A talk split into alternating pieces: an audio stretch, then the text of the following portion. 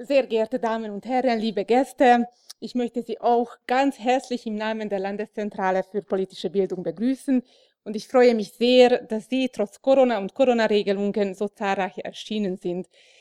Äh, es wird bestimmt ein spannender Abend, weil äh, der 9. November ist ein besonderer Tag und nicht nur, weil wir das zehnjährige Jubiläum der Veranstaltungsreihe Einwanderungsland Deutschland feiern, sondern weil wir uns an diesem Tag an verschiedene historische Ereignisse erinnern.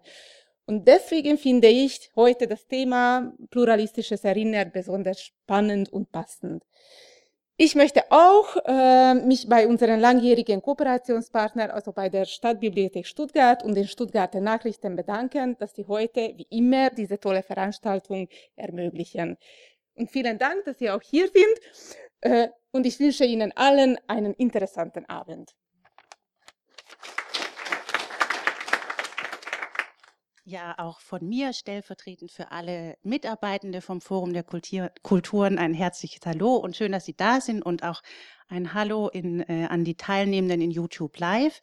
Ähm, die Veranstaltung heute ist äh, zusammen äh, organisiert worden mit CPPD, äh, Coalition of Public Pluralistic Discourse. Ähm, genau, ein, äh, ja, es lohnt sich auf die Webseite zu schauen und draußen liegt auch eine ganz tolle äh, Postkartenkampagne, Posterkampagne können, können Sie sich gerne mitnehmen.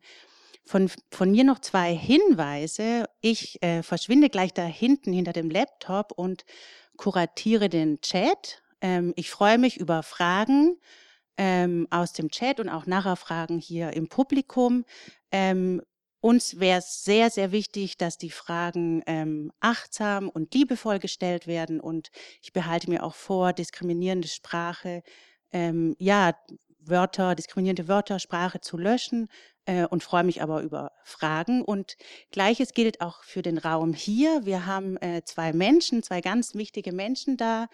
Janine Schweizer und Jamala Schweizer von AfroKids, das ist einer unserer Mitgliedsvereine, die machen seit 30 Jahren antirassistische Arbeit hier in Stuttgart, aber auch Empowerment und Bildungsarbeit. Und sie sind heute hier für Awareness. Wenn also jemand im Raum sich nicht wohlfühlt oder ähm, diskriminierende Sprache verwendet wird, dann behalten beide sich vor, ähm, auch was zu sagen und auch im Anschluss sind sie ansprechbar. Also wenn irgendwas noch da bleiben muss, gesagt werden muss, dann sind die beiden da. Ich wollte euch kurz zeigen. Genau, schön, dass ihr da seid, danke. Genau, ich ähm, übergebe das Mikrofon auch jetzt gleich an den Moderator des heutigen Abends, Anthony Patatou. Schön, dass du da bist.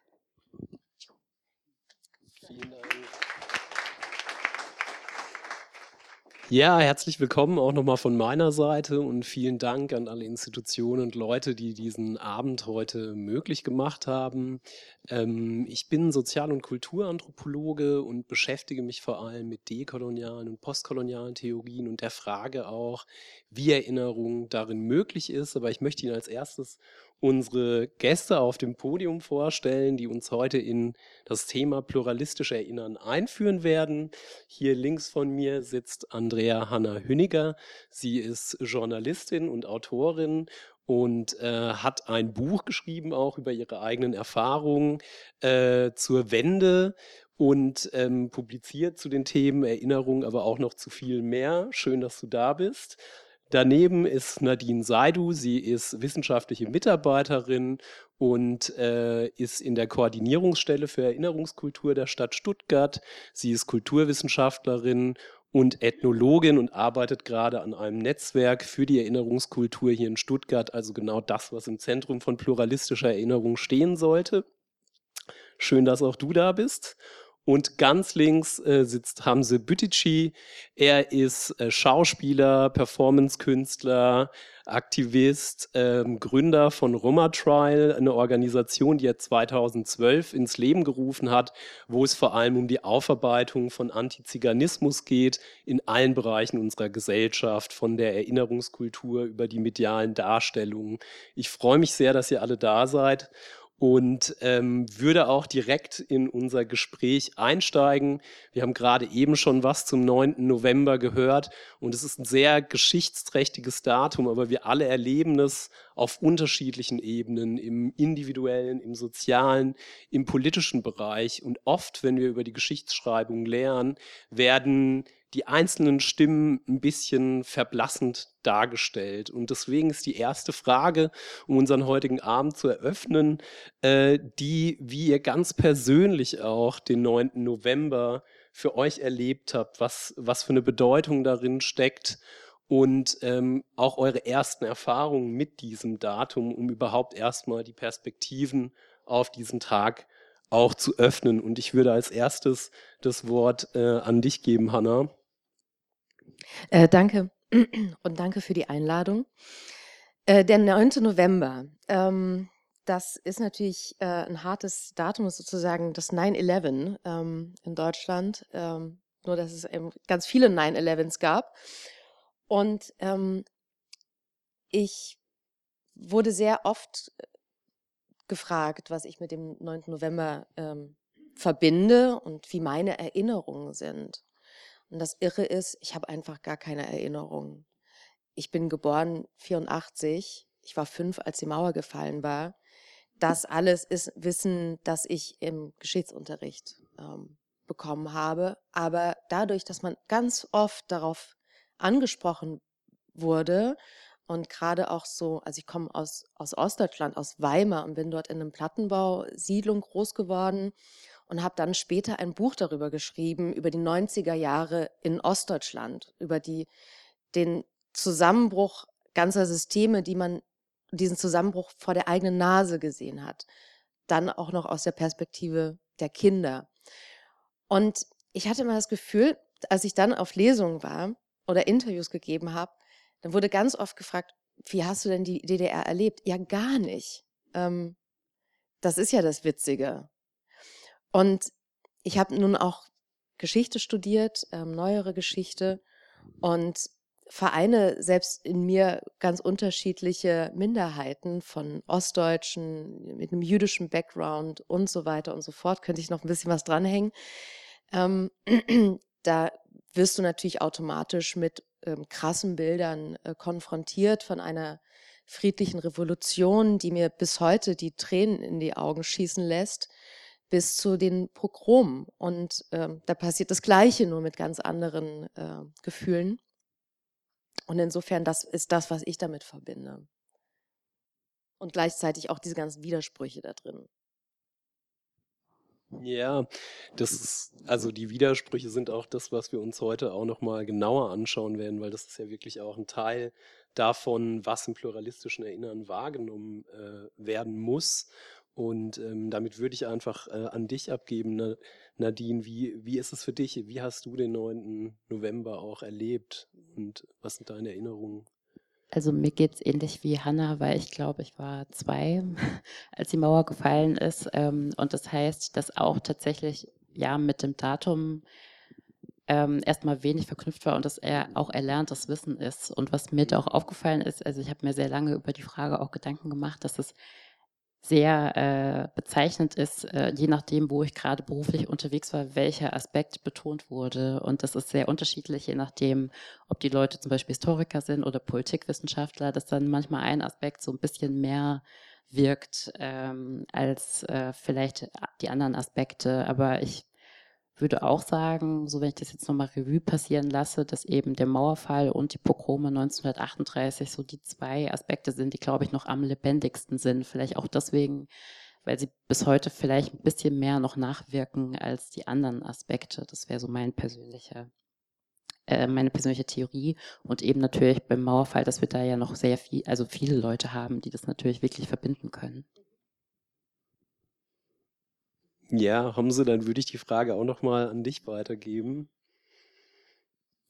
Ja, auch von mir ein ganz herzliches äh, Dankeschön, dass ich hier sein darf. Äh, ich sage immer noch ehrwürdig im Ländle, auch wenn es jetzt äh, The Land heißt. Ich, diese Ang Anglizismen, ich muss ja nicht alle benutzen. Für mich ist es das Ländle. Vielen Dank an die OrganisatorInnen, dass es wieder einen Abend gibt, in dem wir über unsere Perspektiven so ein bisschen berichten dürfen. 9. November, ja. Ähm, sicherlich, sicherlich hat jeder Mensch da irgendwie ein eigenes Gefühl dazu. Ich äh, durfte bei Erinnern stören. Das ist eine Buchsammlung von der Rosa-Luxemburg-Stiftung, einen Teil dazu beitragen mit äh, Janko Launberger. Und da ging es eben darum, dass es quasi aus der Minderheitenperspektive er aus Ostdeutschland, ich damals noch im Flüchtlingsheim. Ähm, ich weiß noch, dass mein Vater rausgegangen ist in dem Moment und er hatte so ein T-Shirt an und es hatte irgendwie ein Loch dort. Und das habe ich gesehen und er hat eine Kippe angemacht und meinte zu, zu so einem Mitbewohner auf Serbokratisch, Paul sieht, die Mauer ist gefallen. Und für mich war es, war es eine Assoziation, um Gottes Willen, irgendein Mensch ist irgendwo und da ist irgendeine Mauer auf diesen Menschen draufgefallen. Aber er hat es nie versucht zu erklären. Also wir Kinder haben uns damit irgendwie mit der Zeit erst dran gewöhnen dürfen, aber es war eher das Gefühl von, tu alles, aber komm nicht in den Osten. DDR und gerade wir aus dem Balkan, Flüchtlinge und so weiter, sollen da bitte nicht hingehen. Und diese Ehrfurcht, die ist immer noch da. Und deswegen ist es spannend, wenn jemand aus, aus dem Preußerländle hierher kommt und dann nochmal berichten darf, weil wir dort eine ganz andere ja, Situation erleben, weil dort viel, viel mehr Menschen eben aus Ostdeutschland kommen und für die ist der 9. November was ganz anderes als für mich und was ich gelernt habe. Und das war natürlich Mauerfall, aber die Pogrome vor allem. Und vor allem für mich, 92 gab es dann ein Pogrom in Rostock, Lichten, Lichtenhagen, diese Sonnenblumenhäuser. Ich weiß nicht, ob Sie sich daran erinnern können, das war ein junger Mensch, ein 18-jähriger Rom aus Rumänien, der umgebracht wurde. Also das heißt, diese Kontinuität von 9. November oder was wollen wir gedenken, da kann man ganz viele Tage nehmen. Aber ich finde, dieser Tag, das ist der Tag des, des Rechts. So. Revolution und so weiter und so fort. Es gibt viele dieser 9. November, aber ich glaube auch, es ist ein Tag des Unrechts. Und vor allem wir die mit Migrationsgeschichte daherkommen und so weiter und so fort, sollten auch manchmal das Gefühl haben, auch uns gehört der 9. November und wir werden jetzt seit einigen Jahren auch gefragt, was 9. November bedeutet. Und bis jetzt hat man ein ganz anderes Bild darüber geschaffen. Fall der Mauer, die Geschwister sind wieder vereint. Aber wir wurden nie als Geschwister gesehen. Und deswegen ist es schön, wenn wir auch mal unsere Perspektive dazu beitragen können. Der schwätzt jetzt aber wieder viel zu viel. Das war es, glaube ich, für jetzt. Nee, ich würde das so glatt ähm, nochmal ergänzen, weil das ist schon eigentlich so mitten in der, äh, in der total spannenden Debatte von ähm, Erinnerungsperspektiven und Erinnerungsritualen drin, dass man erstmal auch festhalten sollte, das haben Psychologen schon lange herausgefunden, dass Menschen schon wenige Sekunden nach dem Ereignis ähm, die Erinnerung verfälschen an das eben gerade Gewesene. Das ist letztlich alles auch konstruiert und eine große Wahrheit ist auch konstruiert, genau wie eine kleine Wahrheit, die eigene oder die eigene Erinnerung. Und das muss man, glaube ich, erstmal festhalten, um zuzulassen. Ähm, deswegen wahnsinnig wichtig, ähm, unsere unterschiedlichen Perspektiven, weil die Tränen sind für alle da. Ja, es sind genug Tränen für alle da. Und ähm, das muss man auch einfach mal zulassen. Und äh, wenn man ähm, andere reden lässt, nicht glauben, ach, jetzt ähm, ist mein eigenes Schicksal, fällt schon wieder runter und so. Ne? Das, äh, deswegen, das ist mir sofort eingefallen, als du das erzählt hast.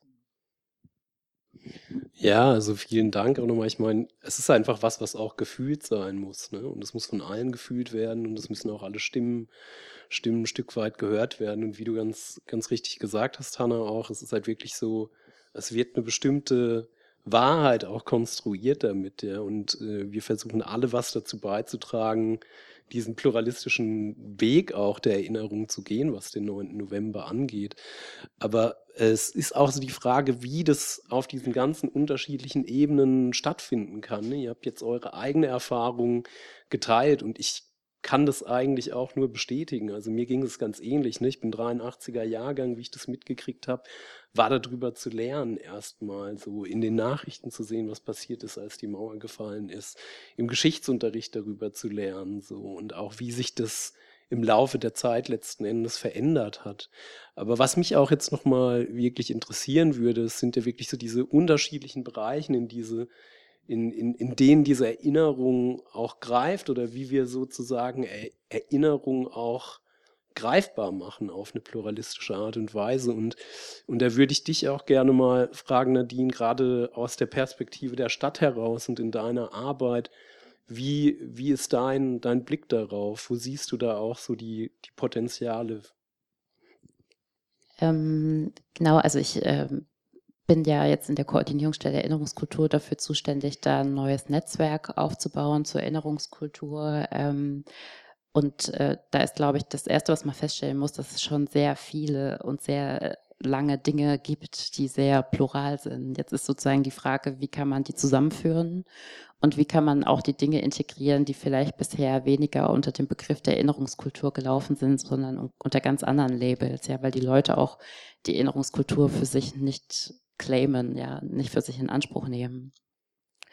Und dann ist es tatsächlich auch so, ähm, ja, dass, äh, wenn man das jetzt zusammenführt zu so einem Netzwerk, äh, früher gab es oder es gibt auch den Begriff den runden Tisches, ich würde eher sagen Netzwerk, weil das äh, sehr, ähm, ja, ein offener Begriff ist und da können auch mehr Leute teilnehmen. An einem runden Tisch sitzen immer nur wenige. So benutze ich das Bild immer. Ähm, dann ist es schon so, dass man aber schon auch merkt, ähm, also die Perspektiven sind da, aber sie sind nicht auf der gleichen Höhe. Also es gibt schon so eine Asymmetrie und man muss doch auch Arbeit und äh, Methodik reinstecken, um das ausgleichen zu können.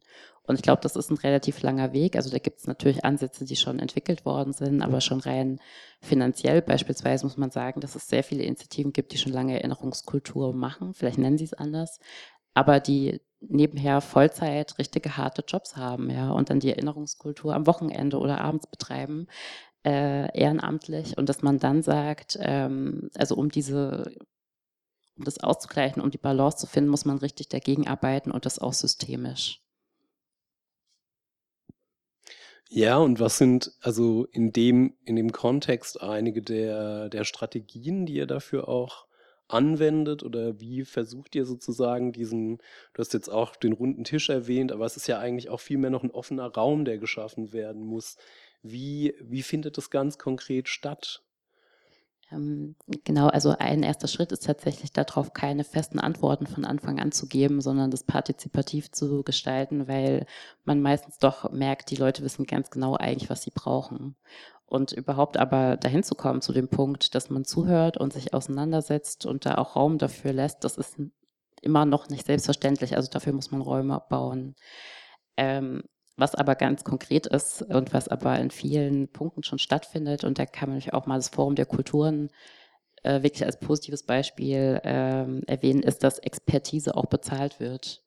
Also einfach ganz klar zu sagen, irgendwie äh, langjährige Expertise in der Erinnerungskultur, auch wenn sie ehrenamtlich geleistet wird, wird vergütet nach bestimmten Standards und so kann man so ein paar einfach ganz äh, methodische Dinge für sich festzurren. Ja. Ja, ich, ähm, also das ist einfach schon mal auch ein, ein schönes Beispiel auf der einen Seite, wie das sozusagen auch lebendiger werden kann, auch so diese Idee, quasi pluralistisches Erinnern auch zu fördern. Und ähm, äh, äh, Hanna, du bist ja auch Teil von CPPD und ähm, da bei CPPD geht es ja eigentlich auch genau um diese Fragen. Und da würde ich auch die Frage nochmal an dich geben, wie ihr sozusagen auch pluralistisches Erinnern gestaltet, so wie Nadine auch in einer partizipativen Art und Weise. Vielleicht kannst du uns auch ein bisschen was über die Arbeit, die du da machst, aber auch darüber hinaus äh, was erzählen. Ähm ich glaube, erstmal ist ganz, ganz wichtig, dass man erstmal Menschen zusammenbringt, die alle etwas erzählen dürfen und können.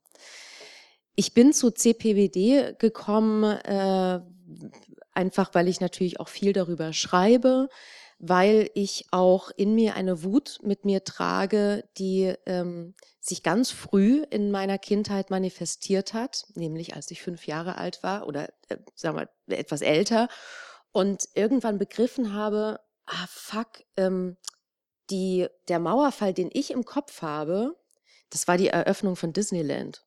Paris 1992 im Fernsehen wurde das übertragen. Und ich dachte ganz lange, das ist der Mauerfall gewesen, weil dieser ganze Jubel ich einfach natürlich mit einem Dornröschenschloss verbunden habe und mit, mit wahnsinnig viel Glitzer und mit Mickey Mouse. Ähm, ich habe die Bilder des Fernsehens aber nie zusammenbekommen mit den Bildern, die ich dann vor dem Fernseher hatte, nämlich von meinen Eltern, die total schockiert waren vom Mauerfall. Also ich komme auch aus einer SED-Familie, aus einer mit Eltern, die gehören einer Generation an, die sind in der DDR geboren, die wurden so sozialisiert, die haben da Karriere gemacht. Und für die war der Mauerfall ein absolut schockierendes Ereignis und etwas, was einen unglaublichen Bruch in der Biografie gemacht hat. Das heißt, ähm, ich trage das auch sehr stark privat und persönlich mit mir herum. Ähm, und da eröffnet mir die Arbeit und die Teilhabe in CPBD, habe ich das Gefühl, einen ganz wichtigen ähm, Stellung äh, einzunehmen, nämlich, dass ich da stellvertretend dafür die Hand heben kann, sage, ah ja, und das ist übrigens unsere Erfahrung oder meine Erfahrung. Und das ermöglicht dieses Netzwerk, dass wir da, also ich muss sagen, ich will es jetzt gar nicht für mich, äh, ich habe da nichts aufgebaut, ich bin einfach nur da, dabei, ähm, Netzwerk von ganz unterschiedlichen Leuten, von Intellektuellen, äh, von Wissenschaftlern mit sehr äh, unterschiedlichem Background, was in Zukunft auch sicherlich noch eine Herausforderung für uns wird. Das ist also noch eben auch kein Disneyland. Mhm. Ja, das stört mich auch so immer daran, an vielen äh, Bildern, die erzeugt werden. Jetzt vertragen wir uns alle. Das ist überhaupt nicht der Fall. Und wir haben, das wird nochmal richtig krachen, da bin ich mir auch ganz sicher. Und das muss es auch, ähm, um, damit jeder auch seinen Platz findet. Es ist nicht alles Friede, Freude, Eierkuchen. Also wir reden hier über den Mauerfall und über Pogrome. Wir, wir reden hier über ganz, ganz krasse Erfahrungen. 1992, Rostock-Lichtenhagen. Das, also Tag des Unrechts, wie du ziemlich äh, faszinierend, sehr treffend gesagt hast. Ähm, äh, also da können wir uns ja nicht jetzt hinsetzen und sagen, oh, der war schlimm, aber jetzt alles gut. Also das ist es nicht. Und das wird uns aber auch jedes Jahr wieder eingeredet. Dann gibt es große Veranstaltungen am Brandenburger Tor und um Gottes Willen, jetzt ist aber alles gut. Jetzt ist das Ende der Geschichte. Große Debatte in den Feuilletons der 90er Jahre. Das Ende der Geschichte. Das ist nicht der Fall, ja. So, Entschuldigung, jetzt. Ich bin schon wie so ein älterer Herr, der so aus dem Nähkästchen plaudert. Ja. Aber ich fand es ganz spannend, was du eben gerade gesagt hast. Mir fällt da immer Aladdin Elmar Falani ein mit seinem Tisch, an dem jetzt alle sitzen. Und äh, er hat eben so eine Gleichung, der ist Soziologe und sagt dann, äh, ja, wenn alle an einem Tisch sitzen, wird es erstmal gar nicht friedlich, ja, weil dann melden sich auch alle zu Wort. Und ich glaube, das ist auch der Punkt, dass man aber Räume aufmachen muss, ja, und dass man das auch ähm, ja steuern kann und auch moderieren kann, irgendwie, so dass es zu einem guten Ergebnis kommt und ähm, ja, und uns alle ein Stück weiterbringt. Ja, also ich finde find es schön, dass du das nochmal auch aufgegriffen hast, das Bild. Und ich glaube, das ist halt wirklich auch so die Herausforderung, ne? Und äh, der, der Zwist, der da auch drin steckt an manchen Stellen. Wie kann erinnert werden? Wer hat welchen Claim für die Erinnerung? Und wie darf das alles auch sein? Es muss auch alles sein in dem Raum. Ne? Und ähm, das ist wirklich auch so was, wo ich immer wieder denke, wie, wie, wie kann man das eigentlich wirklich möglich machen, dass alle Stimmen gehört werden, weil der runde Tisch beispielsweise oder der Raum, der aufgemacht wird, immer schon im Vornherein auch eine Begrenzung mitbringt. Und an der Stelle will ich euch auch einfach schon mal echt ein riesengroßes Dankeschön sagen, alleine für das, was ihr jetzt erzählt habt, weil es einfach keine Selbstverständlichkeit ist, weil wir so überhaupt erst über andere Geschichten, Erfahrungen lernen können, die einfach nicht unbedingt im Zentrum gestanden haben. Und ähm, ich will an der Stelle auch, auch, auch dich nochmal fragen, Hamse, weil du hast ja auch mit, mit Roma Trial eigentlich genau diese Arbeit auch vorangebracht und bist ja auch Teil von CPPD. Wie, wie erlebst du das, auch in Bezug auf das, was, was Hanna jetzt gesagt hat, dass es manchmal konfliktive Aushandlungen gibt? Wie, wo siehst du da auch so die Potenziale und, äh, und die Chancen, aber auch die Schwierigkeiten in deiner Arbeit? Ich glaube, wenn alles irgendwie rosa-rot wäre, wäre es ein bisschen langweilig. Aber ich versuche mhm. dennoch, das irgendwie das Glas halb voll zu sehen, weil ähm, wie heißt es so schön? Zum Glück ist der Junge kein Diplomat, deswegen kann ich äußern, was ich will. Ich, äh, ich oute mich, oder wie nennt man das bei der Partei? Ich bin bei der Linken im Landesvorstand. Das kann bei einigen vielleicht für Verwirrung sorgen. Wir haben zu Hause ganz viel Ärger mit ganz vielen, ob bezirklich, im Land, Bund. Und trotzdem versuchen wir es für das Volk so fair wie möglich zu organisieren und beschimpfen uns gegenseitig als Antifaschisten. Dazu würde ich vielleicht später gerne was sagen. Aber die Geschichte des Ostens hat viel damit zu tun, was Identität bedeuten kann. Und die kann man sich meistens nicht aussuchen. Ich habe sie mir auch nicht ausgesucht. Weder Namen noch irgendwie Geburtsort oder was weiß ich was. Vielleicht das T-Shirt. Das hätte ich mir selber ausgesucht und hätte es mir auch selber ausgedruckt. Es geht darum, dass wir auch das Recht haben, was sagen zu dürfen. Erstmal das. Bei einer Geburt, bei einer Hochzeit, bei einer Beerdigung. Es gibt schöne und schlechte Zeiten und deswegen gibt es sie auch für den 9. November. Aber wenn wir uns zusammen versammeln und einfach darüber sprechen, was bedeutet das persönlich für mich, dann hat es immer noch so einen Nachklang. Als ich hier reinkam, dachte ich auch, okay, also dieses Gebäude ist faszinierend, aber dann ist es so, als würde ich jetzt irgendwie wieder, wir nennen das bei der, ähm, wenn man einen Asylantrag stellt, Interview. Und ich habe das Gefühl, irgendwelche Leute von NSA oder sowas gucken mir zu und tippsen jedes Wort, was ich sage. Ja, ich oute mich und sage, ich hätte ich hätt, äh, meine ostdeutsche damalige Freundin geheiratet, damit ich hier bleiben darf. Aber das ist verjährt, glaube ich. So, jetzt sind wir Landsleute. Das wollte ich schon immer gesagt haben. Viele Leute denken, diese Minderheit, und das ist ja eigentlich die größte in Europa, von der wir so gut wie gar nichts wissen. Ich habe es mir ehrlich gesagt auch nicht ausgesucht, darüber zu quatschen. Aber irgendwie müssen wir es machen. Und als wir in Tübingen 90 auf 91 Weihnachten und Silvester in einem Kirchenasyl verbracht haben, dann dachte ich auch, wow. Also es gibt definitiv Menschen, die glauben an was und die wollen Menschen helfen. Egal, ob sie jetzt aus Belarus kommen, aus Afghanistan kommen, aus dem Balkan kommen, ist völlig egal. Aber es gibt ein paar, die sagen, das Boot ist voll. Aber diese Stadt, The Land, ist gegründet, auch mit unserer Kraft und unserem Schweiß und unserer Mühe. Das müsste man mal auch gesagt haben. Es ist wichtig. Und wenigstens zum 9. November.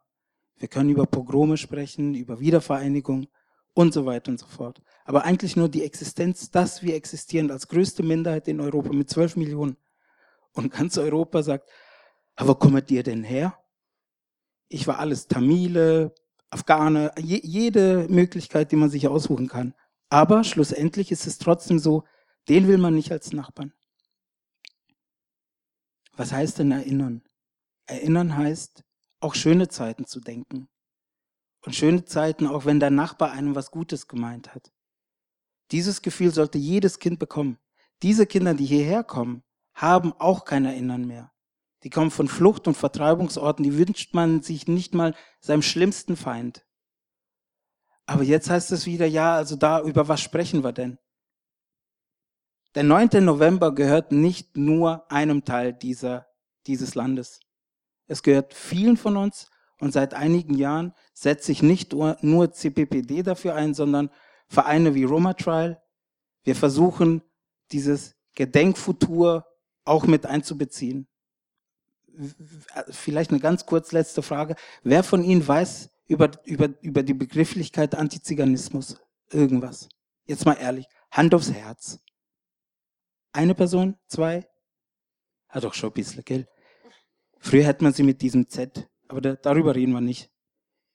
Aber wir wollen unbedingt auch sagen, der 2. August beispielsweise, da wurden über 4000 Menschen vom 2. auf den 3. August umgebracht. Davon wissen viel zu wenige was der 9. November. Wir haben viele Gedenktage, weil Hanau, nicht nur Rostock-Lichtenhagen, München, es hat sehr oft auch die Community der Sinti und Roma getroffen. Und Lobby machen heißt auch, sich irgendwo hinsetze, das Maul aufmache und dann nicht mehr aufhöre zu schwätzen. Aber eigentlich geht es auch darum, dass das nicht mein Job ist, sondern dass wir gemeinsam über alle Gedenktage mal ein bisschen anders reflektieren sollten. Vielen Dank.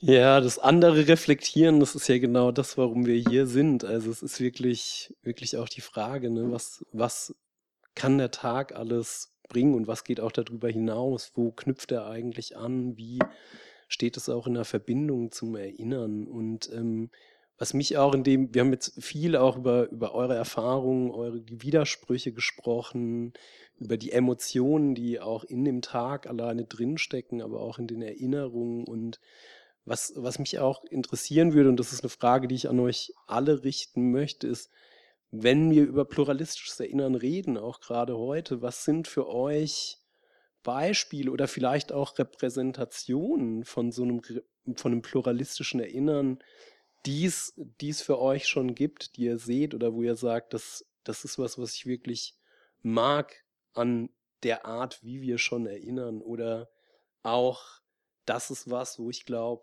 hier müssen wir wirklich müssen wir wirklich dran arbeiten. Viele der Sachen sind schon genannt worden, aber gibt es gibt es was, was euch einfällt, wo ihr wo, wo ihr sagen würdet, das ist für mich ein pluralistisches Erinnern, das ich wirklich auch gut in Erinnerung behalten habe?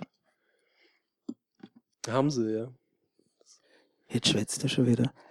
ähm, sechs Millionen der Jüdinnen und Juden, darüber brauchen wir nicht mehr zu reden. Das wissen wir auch im Unterricht und so weiter und so fort. Eine halbe Million sind in Roma, europaweit. Davon wissen wir viel zu wenig. Es gab eine Wiedergutmachung und dann gab es ein Mahnmal und 2012 wurde es eingeweiht mit Frau Merkel und so weiter und so fort. Dieses steht jetzt in der Bedrohung, abgerissen zu werden. Wenn wir jetzt über pluralistisches Gedenken nachdenken würden. Also mit CPPD sind wir im Gespräch. Wir würden gerne den 2. August auch etwas über nur die Sinti- und Roma-Schiene, aber das ist ein, ein Sorgenkind dieses Landes, wenn wir über Gedenken sprechen. Wenn wir diese Box der Pandora aufmachen, dann wird's echt makaber, finde ich, weil das ist nicht nur ein Mahnmal der europäischen Sinti und Roma, es ist unser aller Mahnmal. Und dass da die Reichsbahn, die heutige Deutsche Bahn, da eine S-Bahn-Trasse bauen will, das ist makaber, würde ich sagen, oder?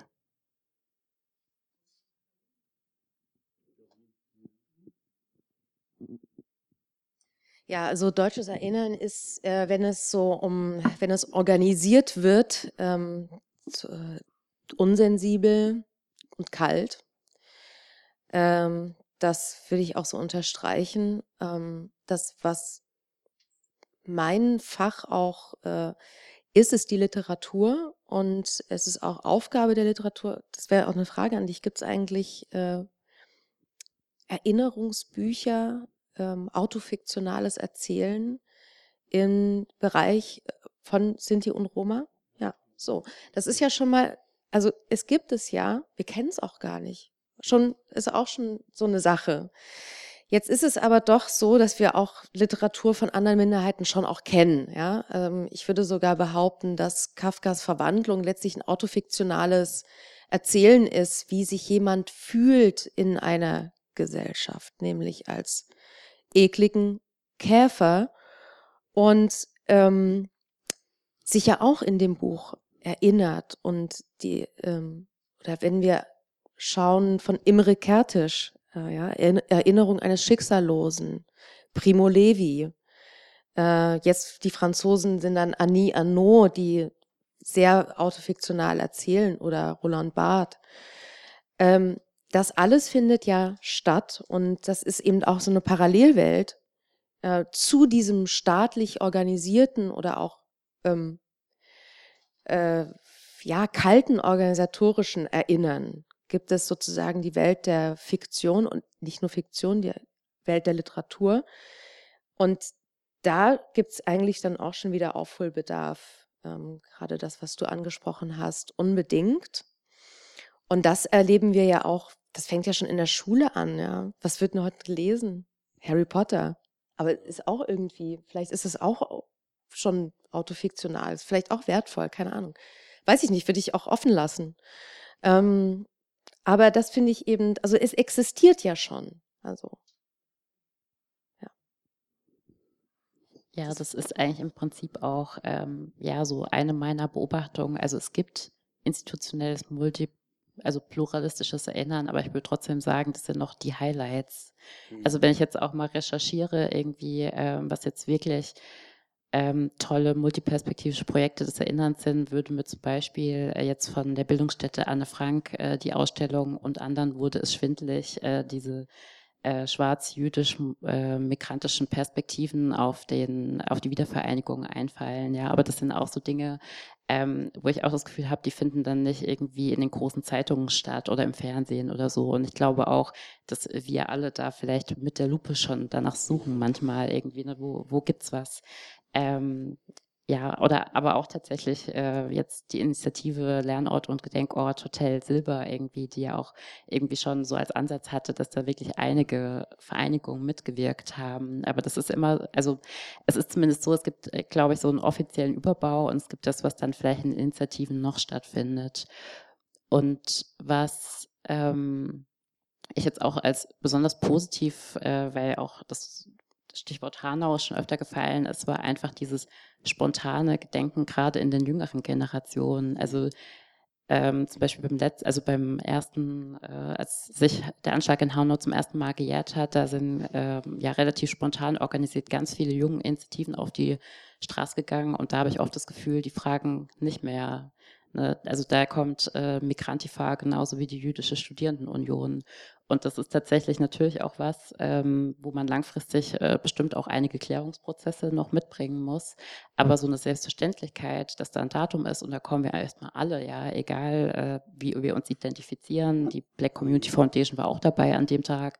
Also wirklich so ein Rundumschlag. Ähm, ja, also die Selbstverständlichkeit, glaube ich, müssen wir dann in der Gesellschaft noch lernen, die vielleicht auf so einer kleinen Basis gerade ganz gut schon anläuft. Stimmt, es ist eigentlich, es ist so ähm, furchtbar. Dass, also ich weiß davon nichts. Ich kriege das einfach nicht mit. Ja, das ist irgendwie so, so grausam auch. Oder? Also ich, ich empfinde das gerade als absolut grausam, wie, wie kalt ich selber bin. Gut, ich so, also ich könnte nach, mit der Lupe danach suchen. Ich bin vielleicht nicht mal selber dran schuld, aber ich empfinde mich gerade als einfach grausam, irgendwie so ein bisschen. Ähm, ja, das, aber das ist, äh, das sind so, so ähm, kurze kleine aufflammende Schuldgefühle, mit denen, die wir ja auch brauchen. Äh, das habe ich mal in ähm, in der amerikanischen Sitcom Die Nanny gesehen. Und die Nanny ist ja auch eine jüdische, in Brooklyn aufgewachsene äh, Frau. Und ihre Großmutter ähm, ist äh, geflohen vor den Nazis und sie rannte irgendwann mal durchs Haus und meinte, das Beste, was uns je passiert ist, sind äh, eure Schuldgefühle. Und das ist auch so zu einem Teil so. Schuldgefühle sind wichtig, ja? dass man lernt. Äh, und das ist mir gerade so klar geworden, als du das erzählt wurde, hast. Wobei ich fast sagen würde, also wenn es Schuldgefühle gibt, sind wir schon einen Schritt weiter. Weil, also die Frage ist ja sozusagen, also äh, es gibt ja Ereignisse oder einfach Gruppen irgendwie sozusagen, die auch das nicht auslösen, weil sie gar nicht stattfinden. Und ähm, ich glaube, ab da, wo schon Emotion dabei ist, irgendwie sind wir schon auf einem guten Weg. Oder auch nicht. Das also, mir. Nein, ich finde es ich find's spannend, weil ich ja versuche, wirklich dieses Glas halb voll zu sehen. Und wir sind von Asylbewerber weitergegangen bis Mensch mit Migrationshintergrund oder was auch immer. Jetzt sagen wir Migrationsgeschichte und irgendwann sagen wir Landsmann oder Landsfrau. Also das dauert noch ein bisschen, aber man merkt, ein paar Worte wurden schon verändert. Aber ob wir wirklich einheitlich den 9. November irgendwann mal feiern können, ich, ich weiß es nicht. Solange wir Migrationshintergrundgeschichte, nenn es wie du willst, haben, werden nicht wir, irgendwelche anderen KünstlerInnen, WissenschaftlerInnen oder wie auch immer, mit dem anderen Finger auf die Nicht-Betroffenen oder Betroffenen zeigen und sagen, ja, aber dann habt ihr einen Nazi-Hintergrund, tut mir leid.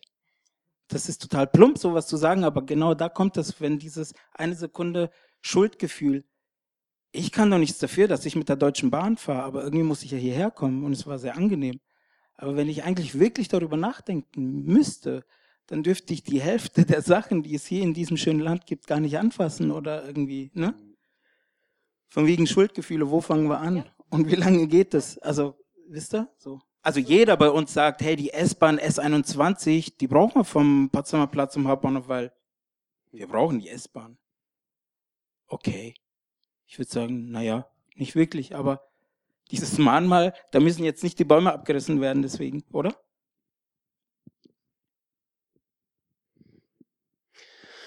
Ja, also das ist wirklich. Das ist ein Punkt, ne? Also ist, ist so. Mhm. Es ist genau das, was uns wirklich direkt wieder von der Erinnerung in der Vergangenheit ja. direkt in die Gegenwart ja. katapultiert mit all dem, was ihr gesagt habt. Und ich meine, man kann es gar nicht besser sagen. Ne? Wir sitzen hier auf dem Podium, wir machen uns Gedanken darüber, was es heißen soll. Du sagst irgendwie so, ich fühle mich fast ein bisschen kalt. Ja? Also ich kann das total mit nachempfinden, weil es ist einfach ein Prozess, der über Emotionen stattfinden muss, der irgendwie man muss es fühlen, man muss es, man muss es spüren, man muss sich damit verbinden können. Und manchmal muss man vielleicht auch die eigene Kälte entdecken, um überhaupt wirklich erst richtig erinnern zu können. So. Und ich frage mich das auch immer wieder in Bezug auf, auf diese Möglichkeiten, die wir gemeinsam haben. Und das, was du gesagt hast, Nadine, das war so dieses Zusammenkommen, dieses Dasein, das auch miteinander zu leben, auszuhalten, es zu spüren, diese Konflikte zu sehen und dann gleichzeitig diese Diskussionen haben zu müssen über das Mahnmal. Ja, das sind genau die Dinge, wo wir einfach einen, einen anderen, anderen Dialog brauchen, eine andere Form, die uns den Raum noch mal weiter aufmacht über das, was uns alle gemeinsam prägt am, am 9. November, aber auch darüber hinaus. Und, und für mich ist es nochmal, ich meine, es ist jetzt auch schon total rausgekommen in den Sachen, die ihr gesagt habt, aber es ist einfach nochmal eine Frage auch so, äh, ähm, wo, die ich mir gestellt habe in Bezug auf die Arbeit, die ihr alle macht, so, wie kann man auch mit einer gewissen Verantwortung und einer Fürsorge mit diesem, sage ich mal, schon fast emotionalen ja, Drahtseilakt auf eine gewisse Art und Weise, der einem in einem Moment völlig ergreift und im nächsten Moment sieht man eigentlich, wie entfernt man davon ist. Wie, wie kann man damit umgehen oder wie geht ihr damit um? Ihr habt da habt jetzt schon so viele Beispiele auch genannt, aber ist es was, was auch irgendwie in den Gruppen, in denen ihr unterwegs seid oder in, mit den Menschen, mit denen ihr zusammenarbeitet, stärker eingebunden wird, so diese Emotionalität in der Erinnerung, die Art, wie man damit umgeht? Und das ist ja was, was jetzt hier direkt aus, der, aus dem Gespräch heraus entstanden ist. Ähm, ich streite mich ständig. Also, mm. Also ähm, es gibt auch, ähm, das finde ich auch total wichtig. Also für mich ist es immer ganz schwierig, wenn es heißt, friedliche Revolution, ein wunderbares Miteinander, äh, wir müssen viel reden, da, da, da. Und wir befinden uns aber gerade in einer Phase des phänomenalen gesellschaftlichen Umbruchs. Es gibt totale ähm, äh, Brüche in der Gesellschaft. Es tun sich ähm, Baustellen auf, ja, die sind größer als der Stuttgarter Bahnhof. Und ähm, da muss ich nicht mich hinsetzen und sagen, na ja, ich lass dich mal reden oder immer am Restaurant stehen und die Tür, ja, nach ihnen, nach ihnen, nach ihnen und selber kam ich nie rein. Mhm. Und deswegen ist es auch wichtig zu streiten und ich habe eben auch Freunde, da ist schon der Unterschied zwischen Mann und Frau so elementar im Erinnern, dass ich da manchmal wirklich als Telefon so einfach nur aufs Fensterbrett schlagen möchte, wenn ich also am Telefon mal ähm, ein, eine Debatte darüber habe. Und da geht es manchmal nur um Geschlechterunterschiede und Wahrnehmung. Ähm, und das finde ich, diese eine gesunde Streitkultur zu entwickeln und auch nicht immer zu sagen, nach ihnen, ich, nein, ich warte gerne, sondern jeder sucht sich mal seinen Platz, ja, und dann gucken wir mal, was so, so los ist. Das ist mir einfach immer sehr wichtig. Ich mag dieses friedliche, dieses behauptete Friedliche nicht.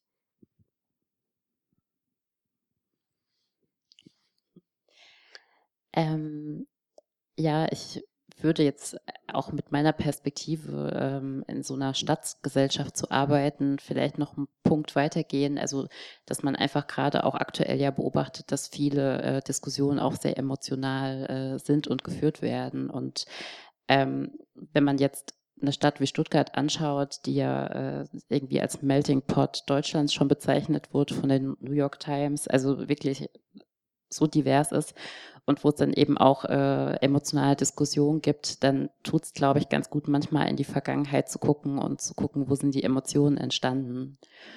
Und ähm, das äh, bringt uns dann, glaube ich, wieder zur Erinnerungskultur, weil äh, gerade sowas wie das Gedenken in Hanau, ähm, ja, lässt einige, die einfach in Stuttgart sozialisiert sind, auch an die Geiststraße denken, also 1994. Und dann werden immer so die Netze gesponnen. Und ähm, wenn man sich heute eben jetzt wieder zusammenraufen will, sage ich jetzt mal in so einem Streit, in so einem Streitbild bleibend, ähm, dann muss man, glaube ich, gucken, wo kommen die Le Leute her und haben wir überhaupt eine gemeinsame Erinnerung an die Dinge, die natürlich im Stadtraum stattfinden, aber doch schon von den Gruppen über Jahrzehnte unterschiedlich wahrgenommen werden. Und dass das emotional ist, also ist jetzt für mich eigentlich gar keine Überraschung.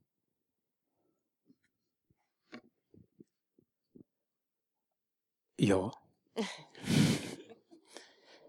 Ich weiß jetzt nicht, was Sie gemacht haben damals als das passiert ist in Hanau.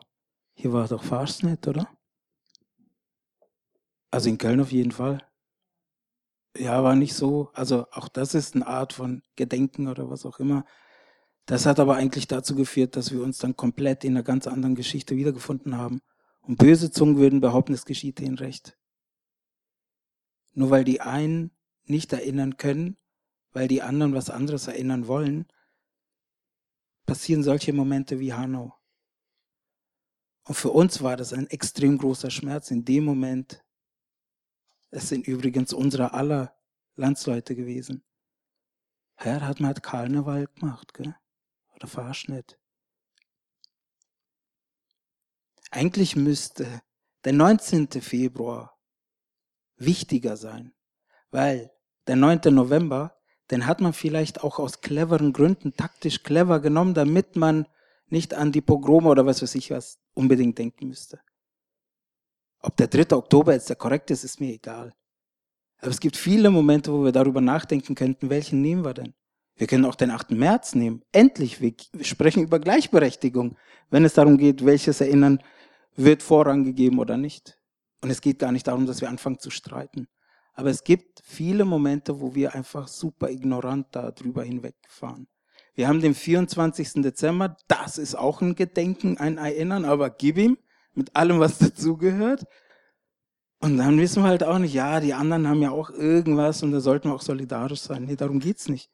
Ihr alle seid bestimmt herzlich eingeladen, nicht nur vom Forum der Kulturen, aber ihr als Menschen in anderen Kulturen und Gedenkmöglichkeiten euch einzubringen. Und damit meine ich nicht nur den 2. August. Wir haben zum Beispiel den Internationalen Tag, das sind in Roma, der wird bestimmt auch irgendwie in Stürget gefeiert, am 8. April. Genau, wir haben am 8. April gemeinsam gedacht. Da waren die to Toastfrauen aus Japan, die haben auch eine ziemlich unrühmliche Geschichte dort. Wo ist unser Denkmal? Da geht es darum, dass vielen Migranten nicht wirklich gedacht wird. Es gibt auch das afrikanische Mahnmal, das überhaupt, überhaupt keine Erwähnung findet in diesem kolonialen Denken dieser, dieser Nation hier. Und dann gibt's halt den 9. November und der ist halt so staatlich angeordnet.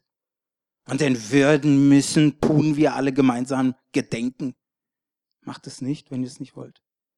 Oder macht mal was anderes. Und ich glaube, das wäre auch schön. Und CPPD hat genau diesen Wunsch, plural, zusammen halt einfache Kartoffelsalat zu essen. Und wenn das halt jetzt dann irgendwie wenn wir es zusammen machen, dann gedenken wir an dem Moment an, ja, früher haben wir doch auch geklatscht, dann sind sie alle aus dem Osten hierher gekommen. Für uns war es aber so, dass wir in den 80ern waren wir Everybody's Darling, die Migranten, Gastarbeiter, hast nicht gesehen. Und dann wurde es irgendwie komisch. Aber auch für dieses Land. Und ich will wirklich, ich weiß, ich, will, ich versuche mein Glas halb voll zu sehen, auch wenn es leer ist das Ding ist nicht, dass wir jetzt die Rechtsradikalen in allen Landesparteitagen und Parlamenten und Bundestag haben. Viel, viel schlimmer ist, dass es bald eine Stiftung gibt von der AfD. Und dann will ich wirklich sehen, wie weit wir noch locker über 9. November und hast du nicht gesehen diskutieren. Also ich habe nicht das Gefühl, dass es irgendwie lockerer wird, oder? Damit hätte er jetzt aber nicht abschließen sollen.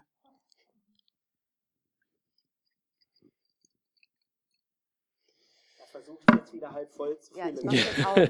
Es ist so ein Reflex. Ich muss jetzt unbedingt das voll machen. Jetzt wieder halb voll. Oder ich mach's voll. Das ist also ganz unangenehmer Reflex, einfach so, um Gottes Willen, lass mal ganz schnell da Wasser rein. Aber hallo.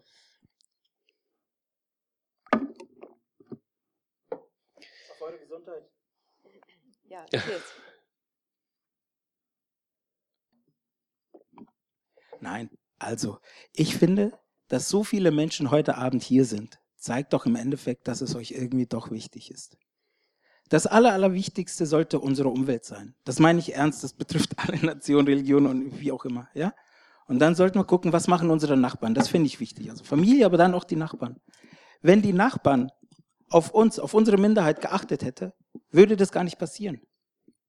Und deswegen wäre es einfach schön, wenn es einen Nachbarn gibt und er kommt aus dem Osten, 9. November, nee, man kann ihn auch öfters grüßen. Vielleicht. So. Oder man versucht irgendwie Kontakt aufzunehmen zu seinen Mitmenschen. Ich habe das Gefühl, durch diese Pandemie, wurde auch jetzt oft das gesagt, sind wir in so einer, in so einer Starre. Und meine Angst ist wirklich, dass wir eigentlich, wie heißt es so schön, das ist noch so eine Stille. Aber wir merken alle irgendwie, nicht nur finanziell und so weiter und so fort, sondern es wird richtig kompliziert. Und daher ist es schon gut, dass es auch die anderen gibt. Und lass die doch auch Teil von irgendwas werden, wie wir oder wie wir das nennen wollen. Und es würde auch Sinn machen. Wir werden älter, alle müssen in Rente. 25 Prozent von uns sagen Landsfrau oder Landsmann jetzt, haben es gelernt. Und dann sollten wir einfach so weitermachen.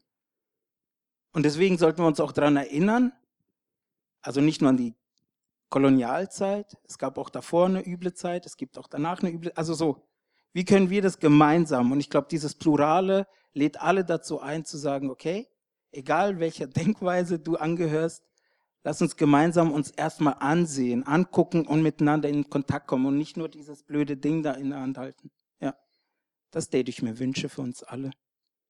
Und Frieden.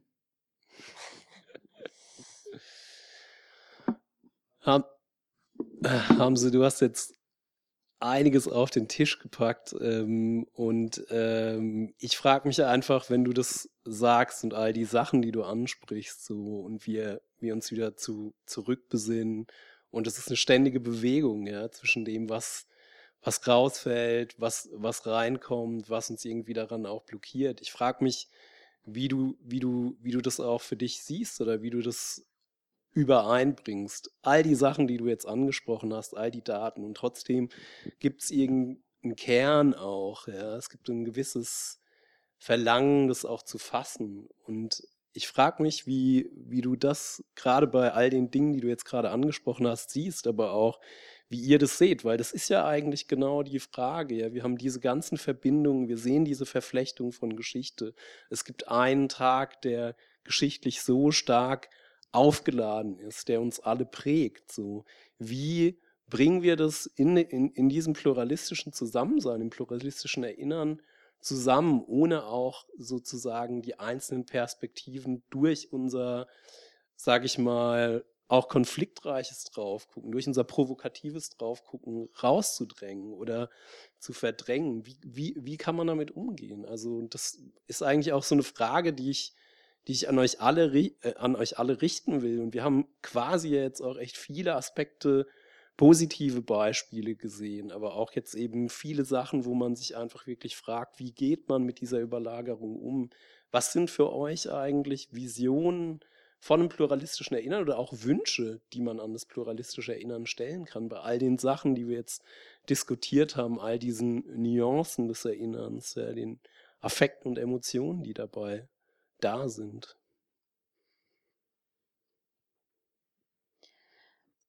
Ich glaube, ich würde mal anfangen wieder so mit dem Blick äh, auf die Praxis in einer ja. äh, Stadtgesellschaft. Also ich glaube, ähm, dass es darauf keine einfach, einfache Antwort geben kann, äh, schon deswegen, weil das eigentlich so ein Change of Mind ist, den wir da fordern. Ja, also es muss, äh, wir müssen ja quasi erreichen, dass mehrere Perspektiven gleichberechtigt nebeneinander stehen können und dann müssen wir wirklich auf die Gesellschaft gucken, wie sie gerade ist und wie die Machtverhältnisse und die Ressourcen äh, verteilt sind im gewissen ähm, Sinne. Und trotzdem wäre das meine Vision, dass wir äh, das versuchen.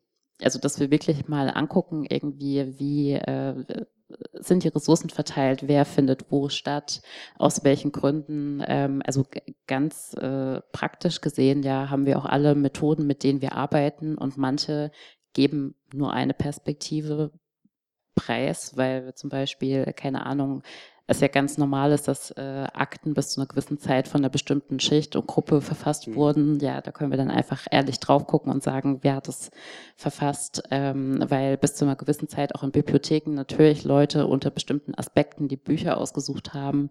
Und ich glaube, dass äh, das ähm, aus ganz verschiedenen Richtungen, also dass es diese große Herausforderung gibt, sozusagen, de, das Mind Change, aber dass auch jeder so in seinem Bereich wirklich gucken kann, irgendwie kann ich handwerklich was machen, dass noch andere Stimmen gehört werden oder kann ich auch Strukturen verändern, weil eigentlich wäre ja auch der Wunsch, dass die Leute selber ihre Perspektive äußern. Also es, äh, sie sind in der Lage, sich selber zu äußern. Deswegen ist die Frage, wie können sie, äh, wie sie, können sie sich äußern und wie können sie gehört werden? Genau. Und ich glaube, das wäre so der dritte, dritte Punkt so aus meiner Sicht. Ähm, ja, die Menschen können selbst sprechen. Vielleicht ist sozusagen eher die Frage, wie kann ich den Raum schaffen, das zu machen, als jetzt zum Beispiel ich als wissenschaftliche Mitarbeiterin dann zu sagen, äh, ich erforsche jetzt einfach wieder die neuen Perspektiven und erzähle euch dann, äh, wie ich das jetzt sehe. Ne? Also es ist eher so der Empowerment-Aspekt. Ja, das ist ja auch wirklich, also die, die, die Perspektiven, die unterschiedlichen, die wir haben. Ne? Und das ist auch gerade aus meiner Position als Sozial- und Kulturanthropologe halt immer wieder die Frage, ne? wie, wie kann man die Stimmen überhaupt erst sichtbar machen, ohne sie sich gleichzeitig wieder auf irgendeine Art einzuverleiben oder irgendeinen Claim mit reinzubringen. Und ich glaube, das ist auch, auch wirklich so ein Stück weit die Kunst, ne, zwischen all dem, was du sozusagen auch angeprangert hast, haben sie, und dem, was du irgendwie jetzt gerade auch auf eine, auf eine positive Art formuliert hast, zu sagen, so wie können wir alle eigentlich in den Prozess mit einbeziehen, um diesen Raum auch neu zu schaffen und trotzdem auch diese Spannung auszuhalten. Ähm, ich würde dich jetzt auch einfach nochmal fragen, Hanna, wie, wie siehst du das? Also ist das für dich was, wo du anknüpfst mit deiner Arbeit auch? Was, was, was wären für dich Wünsche und Vorstellungen für ein pluralistisches Erinnern? also das Thema Ressourcenverteilung finde ich schon mal so, das eigentlich, das ist nicht das ganz, also das ist sehr, sehr wichtig. Ähm, das, da hat man auch Zahlen vor sich, ja. Da kannst du sagen, ähm, wie was bei der Filmförderung wurden letztes Jahr 80 Prozent des Geldes ging an weiße Männer. So, dann kann ich sagen, naja, ist vielleicht nicht ganz so ideal die Situation und da muss man umverteilen. Und das ist ein wahnsinnig wichtiger Aspekt, weil Geld bedeutet Überleben, Geld bedeutet auch Teilhabe. Es ist aber nicht das einzig Wichtige. Das Zweite, was ich sagen würde, ist, ähm, der emotionale Muskel sozusagen muss trainiert werden dass wir äh, einander überhaupt erstmal zuhören und sagen, was mir nicht so gut gelingt, ausreden lassen. Ähm, das kann ich schon mal gar nicht. Und äh, das dauert schon seit vielen Jahren an. Das ist besonders schädlich dann, wenn ich zum Beispiel Interviews führe oder wenn ich äh, meinen Podcast, äh, im Podcast ist noch schlimmer, weil da kann ich das kaum, ich kann mich selber ja nicht rausschneiden. Und ich quatsche oft dazwischen, ich lasse die Leute nicht ausreden. Ähm, dann sage ich, mm -hmm, ja genau, finde ich auch. Und es ist total unnötig, ja. Einfach mal zuhören. Und das, das, also da arbeite ich an mir insbesondere. Das kann ich dann manchmal bei Interviews, die nicht äh, im Radio sind oder nicht als Podcast veröffentlicht sind, kann ich das sozusagen verwischen. Ich kann das eliminieren, meine unhöfliche übergriffige Art zum Teil, ähm, äh, das kann ich sozusagen wegmachen. Ja, das sieht dann keiner, weil ich kann ja das äh, anders abtippen, als es war. Äh, ups. ähm, äh, aber manchmal geht es auch nicht und dann fällt das sehr auf. Und das ist mir auch sehr unangenehm. Ähm, und das ist ein emotionaler und auch ein rhetorischer Muskel, den man trainieren kann. Und äh, ja, das, das finde ich eben, das finde ich eben als Ergänzung zu dieser Ressourcenverteilung wahnsinnig wichtig. Ja. Genau, finde ich auch.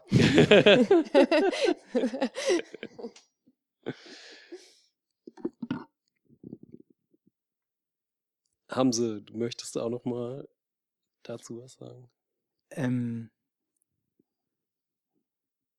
wir haben, wir haben 2016 das Bündnis für Solidarität mit den Sinti und Roma Europas initiiert, also die Stiftung Denkmal der ermordeten Juden Europas und Roma Trial, aber auch noch waren ne, namhafte unter Amnesty International bis Zentralrat der Juden und so weiter und so fort. Und ich hatte das Gefühl, das war wie so 9. November, da gab es irgendwie Fußballspieler, die dann mit dem Fußball dann davor standen, so wie Fair Play, Gedenken. Wisst ihr, was ich meine? Das, nee, der, der Wille war total wichtig und gut. Das ist eine ganz, ganz große und wichtige Nummer. Trotzdem finde ich, es muss natürlich der Impuls kommen, hätte ich diesen, diesen Stiftungsdirektor nicht gefragt. Hör mal, ähm, 27. Januar, alle gehen dann zum äh, Kreuzweitwurf hier, Kranzweitwurf. Erstmal zum Jüdischen, dann zum Homosexuellen, aber zu uns kommen dann nur noch irgendwelche Gesprenkelten. Ja, was willst du? Ich so, weiß ich nicht. Damals gab es noch Gauk. Ja, willst du, dass Gauk davor steht? Ja, warum denn nicht? Weiß nicht, ob das jetzt so eine gute Idee war, dass er jetzt da davor steht, schweigend. Aber es war ein Symbol. Es hat was nach außen präsentieren sollen. Und das Gefühl war für mich dann, ah, das war wichtig. Das war staatstragend. Aber die Leute auf der Straße, die haben mich seitdem gehasst. Ich bin ein Token, ich bin ein Lobbyist, du machst es ja natürlich mit allen, pfui, Deibel. Vielleicht haben die auch recht. Das heißt, wenn die Initiative, wenn die Betroffenen nicht selber auf die Straße gehen und Action machen, wenn da FIFA und ganz groß irgendwie und hier und so, das fühlt sich nicht echt an. Und das will CPPD ändern, dass man das von, von unten auch denkt und klar macht, passt mal auf. Man darf auch mal was Falsches sagen. Man sollte vielleicht mal was Emotionales sagen. Wut ist wieder modern geworden. Frauen dürfen auch wütend sein. Ja, jetzt geht's los. Ja. Und wir sollten alles zulassen. Auch dass dann irgendwie so ein Mensch, der eventuell queer ist, queer, hätten es auch gehört. Auch so ein neues Wort. Viele solche Momente sind es, die auch erlauben, über Gedenken nachzudenken, das nicht vielleicht immer wie Weihnachten und Silvester gefeiert wird. Ich glaube, das passiert jetzt. Wir haben soziale Medien, wir haben Insta und wir haben Menschen, die sehr bekannte äh, Bewegungen initiieren können, die sind super wichtig. Und ich glaube, das passiert dadurch, dass wir sagen, wir wollen nicht mehr nur noch das öffentlich-rechtliche. Weil 9. 19. Äh, Februar wurde nicht wirklich öffentlich-rechtlich korrekt wiedergegeben. Aber in den sozialen Medien ist da sowas von was passiert. Und das ist meine Hoffnung soll es von mir aus auch eine Faschostiftung geben, aber vom Boden, vom Kaffeesatz her, wenn wir uns zusammentun, dann glaube ich, kriegen wir es richtig geil hin. Und ich vertraue auf die Jugend. Die organisiert Sachen wie Fridays for Future. Also das hat meiner Meinung nach meine Generation verpennt. Ich war auch für Wale auf der Straße. Okay, also Free Willy fand ich auch cool. Vorsicht. aber ich, ich, also das, was du Hoffnung. alles erzählst, ähm, ich unterbreche schon mal bei der Gelegenheit. Ähm, äh, ist, mir ist gerade aufgefallen, dass diese Punkte, die wir unterschiedlich ansprechen, auch für, also wir sind ja auch ein bisschen Vertreter, äh, ist ja hier ein bisschen so Vertretertreffen. Eigentlich ist schon so ein bisschen Lobbyismus, was man ja betreibt. Und das, was wir mitbringen, sind tatsächlich auch die Interessen unserer Peer Group. Ja, das heißt, das steht auch gleichwertig nebeneinander. Empowerment, Ressourcenverteilung gab es ewig nicht. Ja, du musst ja irgendwie aus einer Situation rauskommen, aus dem Milieu rauskommen. Ähm, ich möchte verstanden werden als Frau und weiß aber gleichzeitig, dass ich immer alle unterbreche. Und so bringen wir irgendwie unsere Bedürfnisse unserer Peer Group hier mit und stellen das nebeneinander auf. Und es ist alles gleichwertig, also einfach wahnsinnig wichtig für uns. Und das ist mir gerade, als du das gesagt hast, nochmal aufgefallen.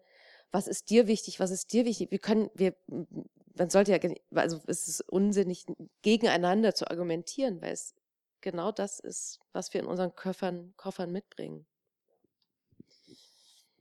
Ja, danke dafür, dass man das irgendwie auch mal so ganz egoistisch hier austauscht. Es ist also auch für mich sehr eine krasse Bereicherung.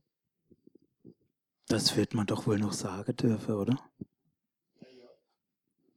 Das Aber ist es nicht tatsächlich auch so, dass man an solchen Vertretertreffen trotzdem auch ablesen kann, sozusagen, wer sich wieder an den Tisch gesetzt hat? So nach diesem Bild wieder äh, von Aladdin Elmar Falani, weil, also es, äh, man kann ja immer sozusagen auch mal ein bisschen so die Wellen mitbeobachten, sozusagen. Ähm, ja, und also ich würde jetzt mal die These aufstellen, dass die Runde vor drei Jahren so noch nicht stattgefunden hätte. Hm.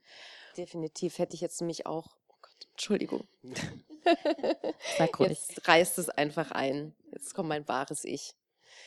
Äh, das wollte ich vorhin auch schon sagen, äh, dass ich diese Art der Podiumsdiskussion auch aus meiner persönlichen beruflichen Karriere und Erfahrung absolut nicht kenne. Also ich weiß, dass ich mal in der Frauenkirche in Dresden saß mit,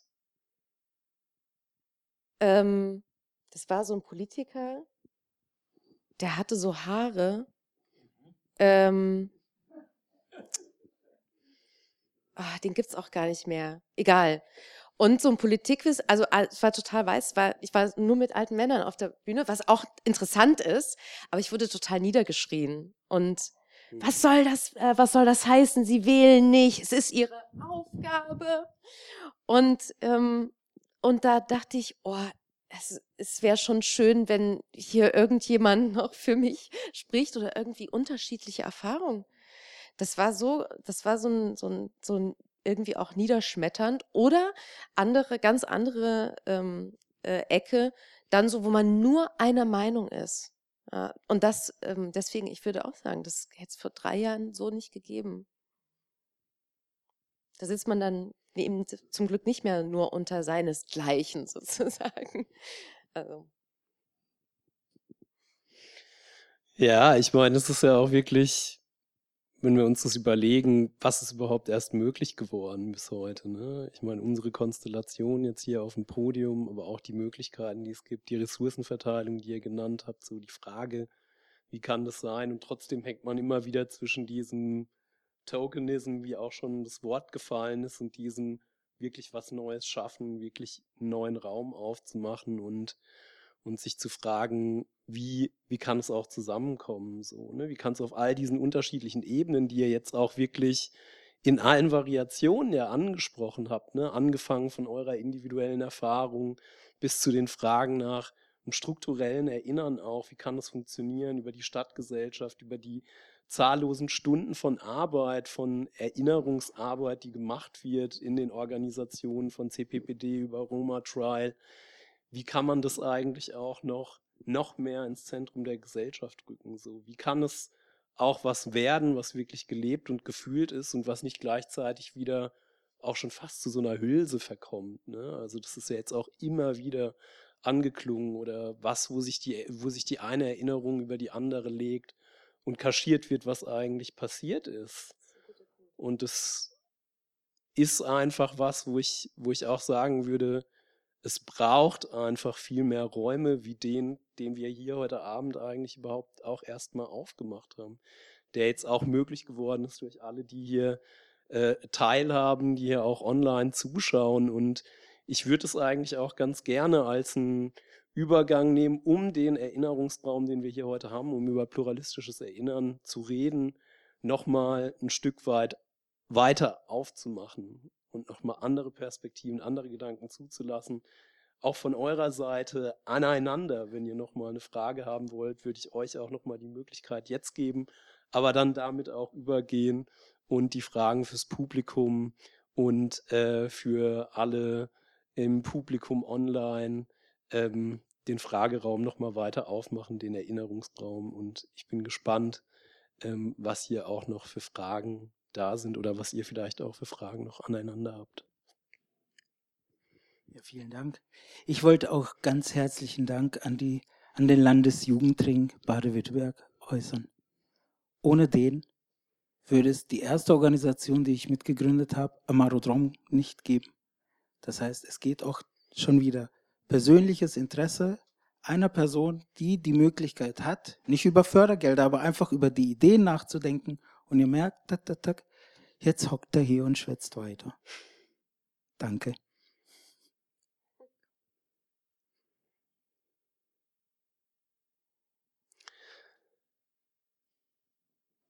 Dann, ich weiß nicht, ob wir schon irgendwelche Fragen im Chat haben oder aus dem Publikum. Wenn Sie die Frage stellen, dann würde ich Sie bitten, einfach hinten ans Mikrofon zu gehen. Ähm, genau, und dann habe ich noch hier hinten auch Jamala gesehen. Ja. Zwei Fragen. Anmerkung. Äh, Gary Pavkovic, ich habe eine Feststellung und damit verbunden aber auch eine Frage an das Podium. Also ich habe wie Hanna das Land überlebt, aus dem ich ursprünglich stamme. Jugoslawien ist kurz nach der DDR verschwunden. Dann war ich bosnischer Kroate, bevor ich Deutscher wurde und habe verschiedene kollektive Erinnerungserzählungen, jugoslawische, bosnische, kroatische, kennengelernt. Jetzt habe ich beruflich mit Einwanderern aus allen Ländern Stuttgart zu tun. Die alevitischen Türken wollen ein Denkmal anlässlich äh, des Mordes an alevitischen äh, Intellektuellen in Sivas in den 90er Jahren. Die Bosnier wollen ein Denkmal anlässlich des Völkermords in Srebrenica in den 90er Jahren. Die armenische Gemeinde Baden-Württemberg möchte im öffentlichen Raum ein Gedenken an den Armeniermord. Ich habe den Gruppen gesagt, so viel Parks und Grünflächen haben wir gar nicht, um für Menschen aus 180 Nationen Erinnerungs- und Gedenkorte zu schaffen. Also die Feststellung ist, wir haben verschiedene Erinnerungskulturen, die nicht alle was mit der deutschen Geschichte zu tun haben. Und meine Frage ist jetzt an die Runde, wie schaffen wir Verbindungen, also wir sind alle Teil dieser pluralen Einwanderungsgesellschaft. Wie schaffen wir Verbindungen zu der deutschen Geschichte, zum 9. November oder zu anderen Themen, gerade bei jungen Menschen, die das aus dem Geschichtsunterricht, wenn überhaupt, kennen und aus den Familiengeschichten ihrer Eltern oder Großeltern geht es um ganz andere Erinnerungsgeschichten als die deutsche. Darf, darf, ich, darf ich anfangen? Einen ganz herzlichen Dank erstmal für die wichtige Frage. Ich finde, ich liebe Ihren Dialekt, da fühle ich mich einfach beheimatet. Und jetzt mal im Ernst. Sie haben gesagt, was hat Deutschland damit zu tun? Jetzt ist es vielleicht provokant, was ich sage aber es hat immer was mit Deutschland zu tun. Immer. Es klingt so einfach, aber es ist leider so. Und wenn man daraus versucht, was zu machen, was einheitlich ist, wie Einheitsdenkmal oder nennen wir es, wie wir wollen, wenn wir es wirklich wollen, dann würden sich die Subgruppen auch damit identifizieren, wenn sie das Gefühl kriegen, von Anfang an mit einbezogen zu werden. Oder? Ähm, ich würde dann mal weitermachen. Also das äh, ist auch für mich eine sehr wichtige Frage, ähm, weil das auch jetzt für so Netzwerkerinnerungskultur ja große Auswirkungen hat, was Sie ja gerade thematisieren.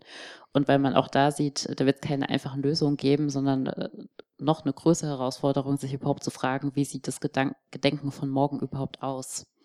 Also äh, natürlich wird es weiterhin Denkmäler geben, aber ist das das Einzige, wie Gedenken aussehen kann? Also wissen wir alle, dass es das nicht ist, ja, aber es gibt sehr viele äh, auch andere Ansätze, äh, die man da verfolgen kann. Und das mal grundsätzlich zu diskutieren, also auch ähm, ist jetzt ein Gedenken an Einzelpersonen was, was wir noch so fortführen wollen? Oder gibt es vielleicht irgendwie in Zukunft ähm, Denkmäler der äh, Menschenrechte und Toleranz. Also das ist jetzt mal so in den Raum gesprochen, ja, weil das die Dinge sind, auf die wir uns einigen können. Auf andere Dinge können wir uns vielleicht im Raum gar nicht einigen, wenn wir alle am Tisch sitzen.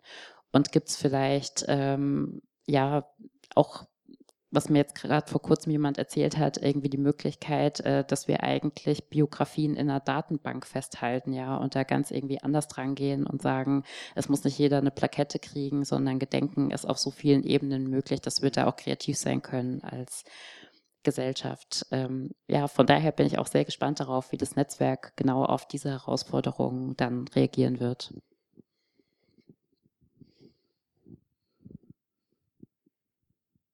Ich lebe im Moment, also ich lebe seit einer Weile in, in Bayern und das ist für mich eine extrem fremde Kultur.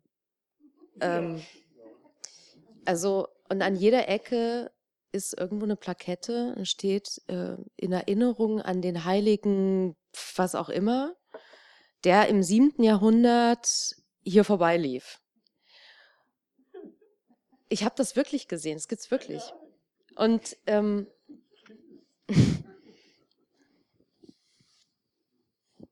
Was soll ich dazu sagen? das, ist, das ist schon ziemlich speziell. Ähm, ich glaube, jetzt um auch nochmal ernsthaft darauf zu antworten, im jüdischen Gedenken oder im Gedenken auch an den Holocaust, in den Gedenken an, wie willst du sechs Millionen Ermordete gerecht werden in einem Denkmal oder zwei Denkmälern. Da gibt es ganz so unterschiedliche Formen des Gedenkens und auch Datenbanken, wie du schon erzählt hast, wo Biografien abgespeichert sind. Äh, ja, Yad Vashem. Äh, es gibt wahnsinnig unterschiedliche Möglichkeiten. Ich will jetzt nicht sagen, Sie haben irgendwie recht, weil wenn man nämlich einmal dann in so einer Gruppe drinsteht, ja, aber wir wollen das auch und wir wollen das auch und alle wollen plötzlich und es ist wie so ein Kinderladen und irgendwie kommt es einem so vor, aber ähm, man kann dem, glaube ich, mit einem größeren Aufwand und mit einem echten Willen gerecht werden. Äh, vielleicht nicht gleich sofort und vielleicht nicht auch so, dass immer alle glücklich sind, aber das ist halt auch ein Prozess. Also ich muss aber sagen, dass ich vor so einer Arbeit und vor so einem Engagement immer allergrößten Respekt habe, weil ich mache es nicht. Und mir ist es viel zu anstrengend. Äh, ich bin schon froh, wenn ich meine Texte irgendwie pünktlich abgebe. Und wenn ich alleine bin und nicht mit jemandem diskutieren muss. Deswegen muss ich mich da vielleicht auch ein bisschen rausziehen aus der Beantwortung solcher Fragen, weil ich bin viel zu egozentrisch, mich um sowas zu kümmern. Aber die Fragen werden ja aktueller. Also ich finde die Frage total wichtig. Wie gesagt, es gibt ja in Köln den Versuch eines Migrantenmuseums. Hm. Ich darf jetzt aus den Koalitionsverhandlungen im Preußenländle nicht alles verschwätzen.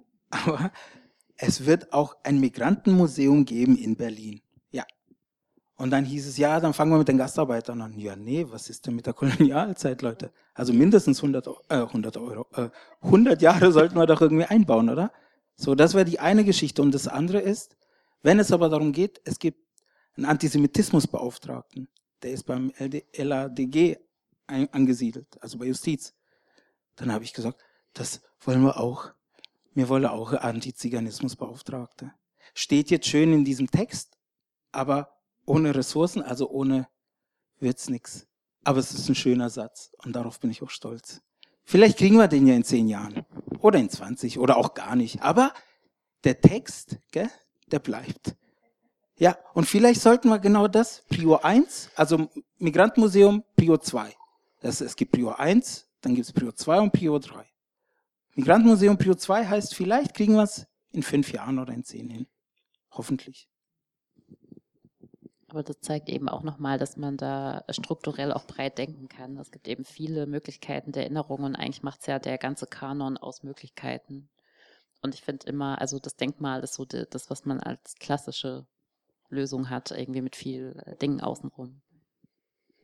Ja, und ich glaube auch vor allem bei all dem was ihr jetzt gesagt habt, auch in, auf, auf die Frage antworten. Das ist halt wirklich auch einfach immer eine gesamtgesellschaftliche Aufgabe. Und das fängt halt auf diesen ganzen unterschiedlichen Ebenen an, bei jedem Einzelnen eigentlich.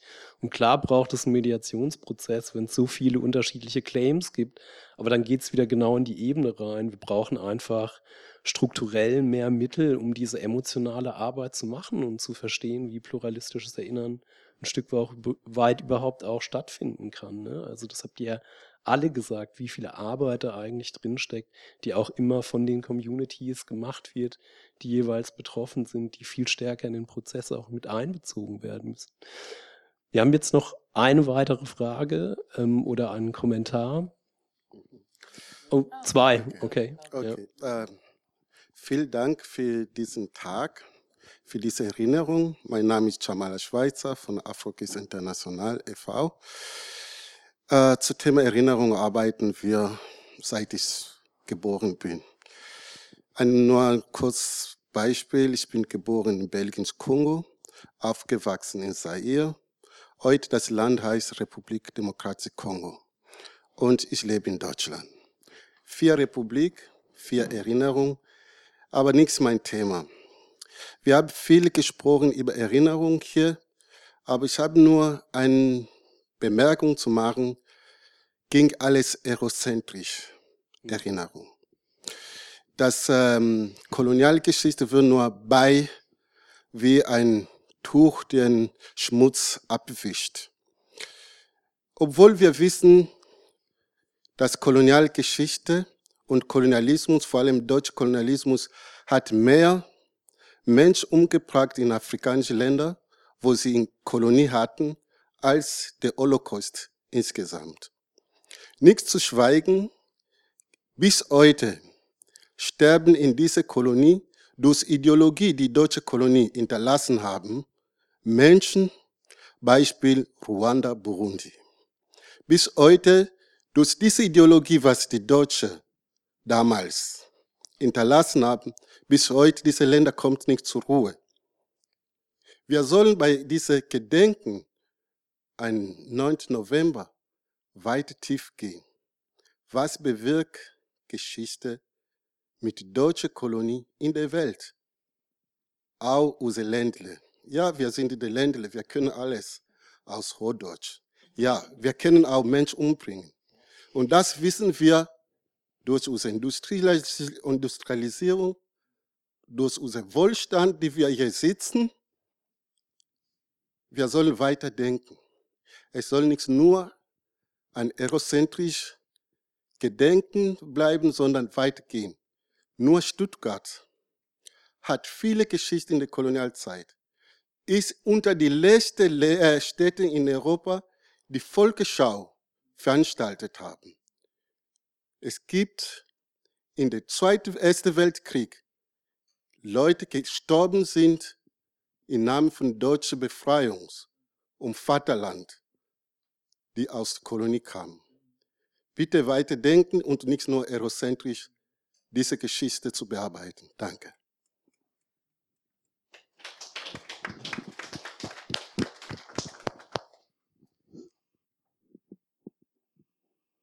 Ja, ähm, ich wollte sagen, ich bin wirklich mit viel Neugierde hergekommen und weil ich das Thema irgendwie ganz interessant fand, mal drüber nachzudenken, äh, 9. November oder überhaupt, wie gedenken wir, wem gedenken wir, wer gedenkt wem, wie, das fand ich ganz interessant. Und äh, deshalb war ich, muss ich jetzt noch den Kommentar ablassen, ich fand es total abstrakt, was Sie da alle von sich gegeben haben, bis auf drei Punkte, Rostock, äh, Disneyland und, äh, und äh, äh Potsdam, äh, das Sinti- und Roma-Gedenkstätte. Ich hoffe natürlich, dass sie nicht wegkommt und wenn sie wegkommt, dass sie irgendwo hoffentlich wieder wo aufgebaut wird. Äh, den einzigen konkreten sonst noch an, Anhalt fand ich, als Sie gesagt haben, die Dame in der grünen Jacke, ich weiß nicht mehr, wie sie heißt, ähm, äh, Hotel Silber. Es geht ums Ehrenamt. Es gibt so viele Leute, die sich ehrenamtlich engagieren.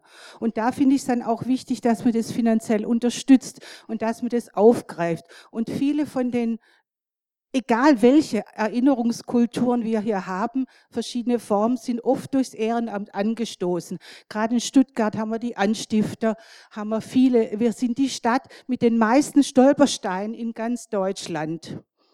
Und, äh, und jetzt wird gerade zum Beispiel im Osten die, ich glaube, 20 Jahre Stolperstein oder 30 Jahre Stolperstein äh, feiern die gerade. Das wird finanziell unterstützt. Und da finde ich es auch wichtig, dass solche Leute, die da in irgendwelchen Amt und Würden sitzen, dass die das weiterhin finanziell unterstützen, weil das kommt wirklich von unten her. Ja, das kommt wirklich von unten her. Und ähm, ich fand es auch wichtig von Hamse, dass er wirklich viel auf die Sinti und Roma eingegangen ist. Schon vor 20 Jahren gab es eine große Ausstellung im Rathaus mal zu dem Antiziganismus. Und ich war zum Beispiel vor ein paar Wochen bei einer Veranstaltung in Magstadt. Das war meiner Ansicht nach das, was ich kenne, außer das in Berlin. Ich habe es noch nicht gesehen, aber ich weiß, dass es da ist. Ähm, äh, das, das einzige Denkmal zur Erinnerung an die, an die äh, Sinti und Roma, die dort wegtransportiert wurden. Um das geht es. Das und, das, und das fand ich also ja. sehr beeindruckend, muss ich sagen, auch wenn man es darüber streiten kann, äh, was für eine Art von Erinnerung und wie Sie schon richtig sagten, man muss zuhören, man muss darüber diskutieren, sprechen. Ich glaube nicht, dass man jetzt erst anfängt, sondern man hat schon länger angefangen, aber dass das weiter getragen wird, dass es einfach öffentlich wird, das ist es noch nicht oder diese Art von Denke ist noch nicht üblich und deshalb finde ich es wichtig, dass man auch das, die Ehrenämter wirklich, diese ehrenamtlichen, dieses ehrenamtliche Engagement Engagement wirklich weiterhin unterstützt, finanziell und auch mit den öffentlichen Medien und Möglichkeiten, die sie haben und äh, ja, auch wirklich anders, mal versucht, anders zu erinnern und anders zu denken. vielen Dank. Vielen Dank, ja. Wir haben jetzt noch eine weitere Frage aus dem Publikum, bitte.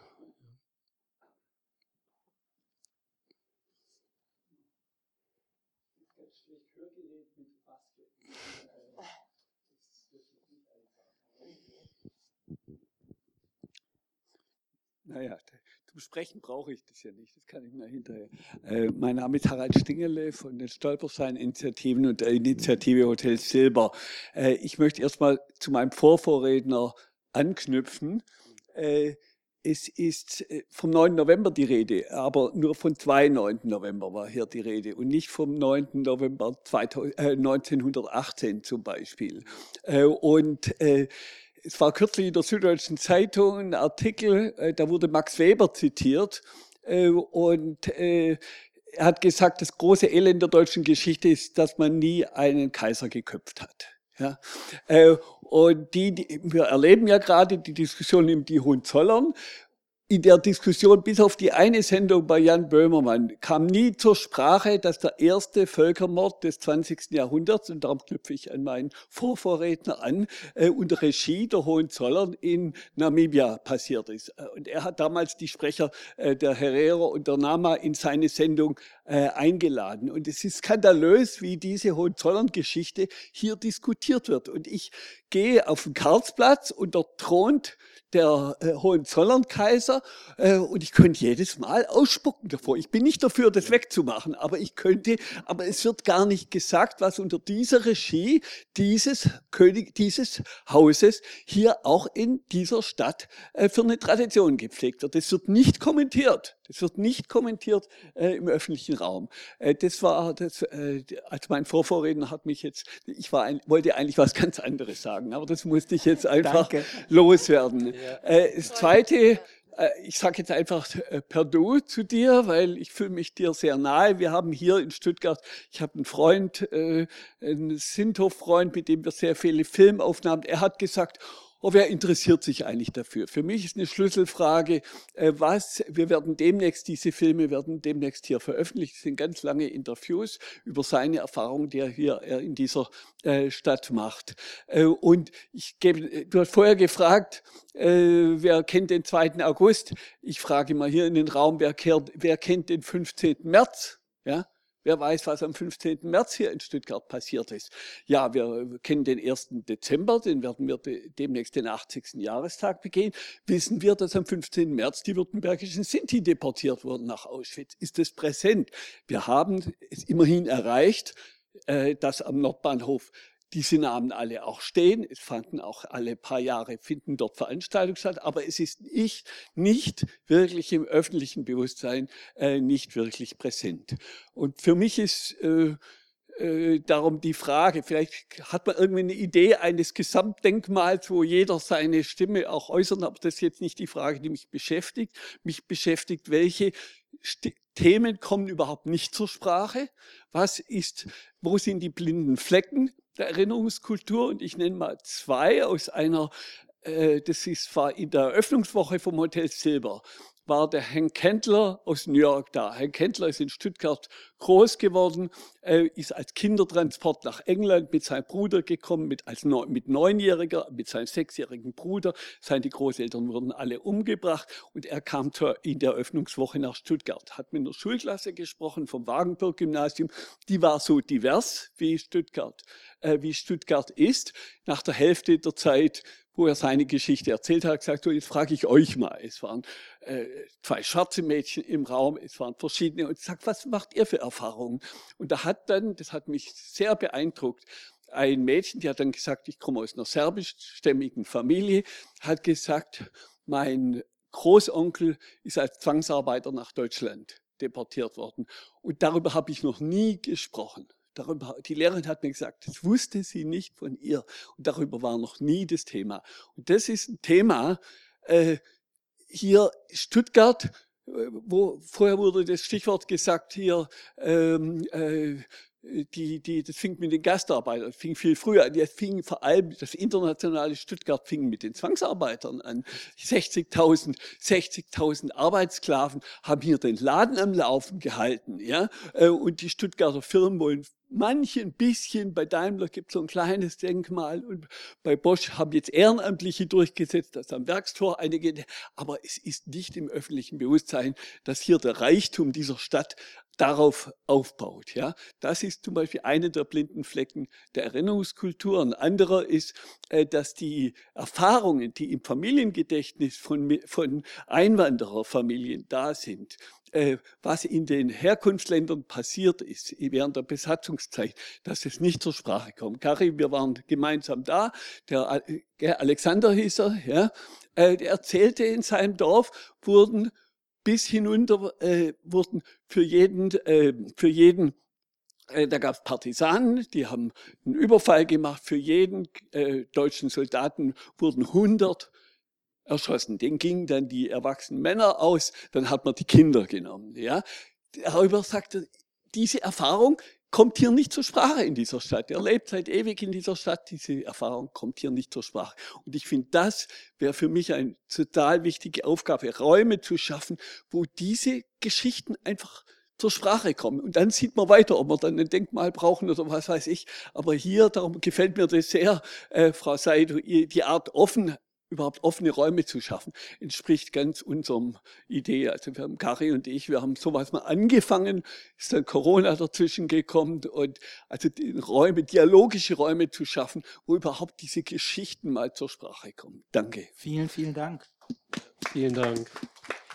Ja, also nicht nur Sturget als das Hauptländle, sondern eben die Hohenzollern. Wir haben genau diese Debatten und davon hört man leider viel zu wenig, weil persönlich viele Menschen dort betroffen sind. Und das Humboldt-Forum ist eigentlich das Paradebeispiel von dieser Protzigkeit, von dieser Ignoranz und vor allem von dieser rechten Strömung. Das habt ihr ja alle jetzt in den Nachrichten mitbekommen, was da passiert ist. Einer dieser Förderer wurde ja, aber ja, nee, es ist noch viel zu tun, aber wie gesagt, ich vertraue auf die Jugend, die wird es schon machen. Und vielleicht nur ganz zum Schluss eine kleine Schleichwerbung. Wir machen nämlich auch ein Roma Filmfestival, das ist Anfang Dezember vom 2. bis zum 6. Falls es Sie alle interessiert, können wir ja so eine, wie nennt man das, Newsletter.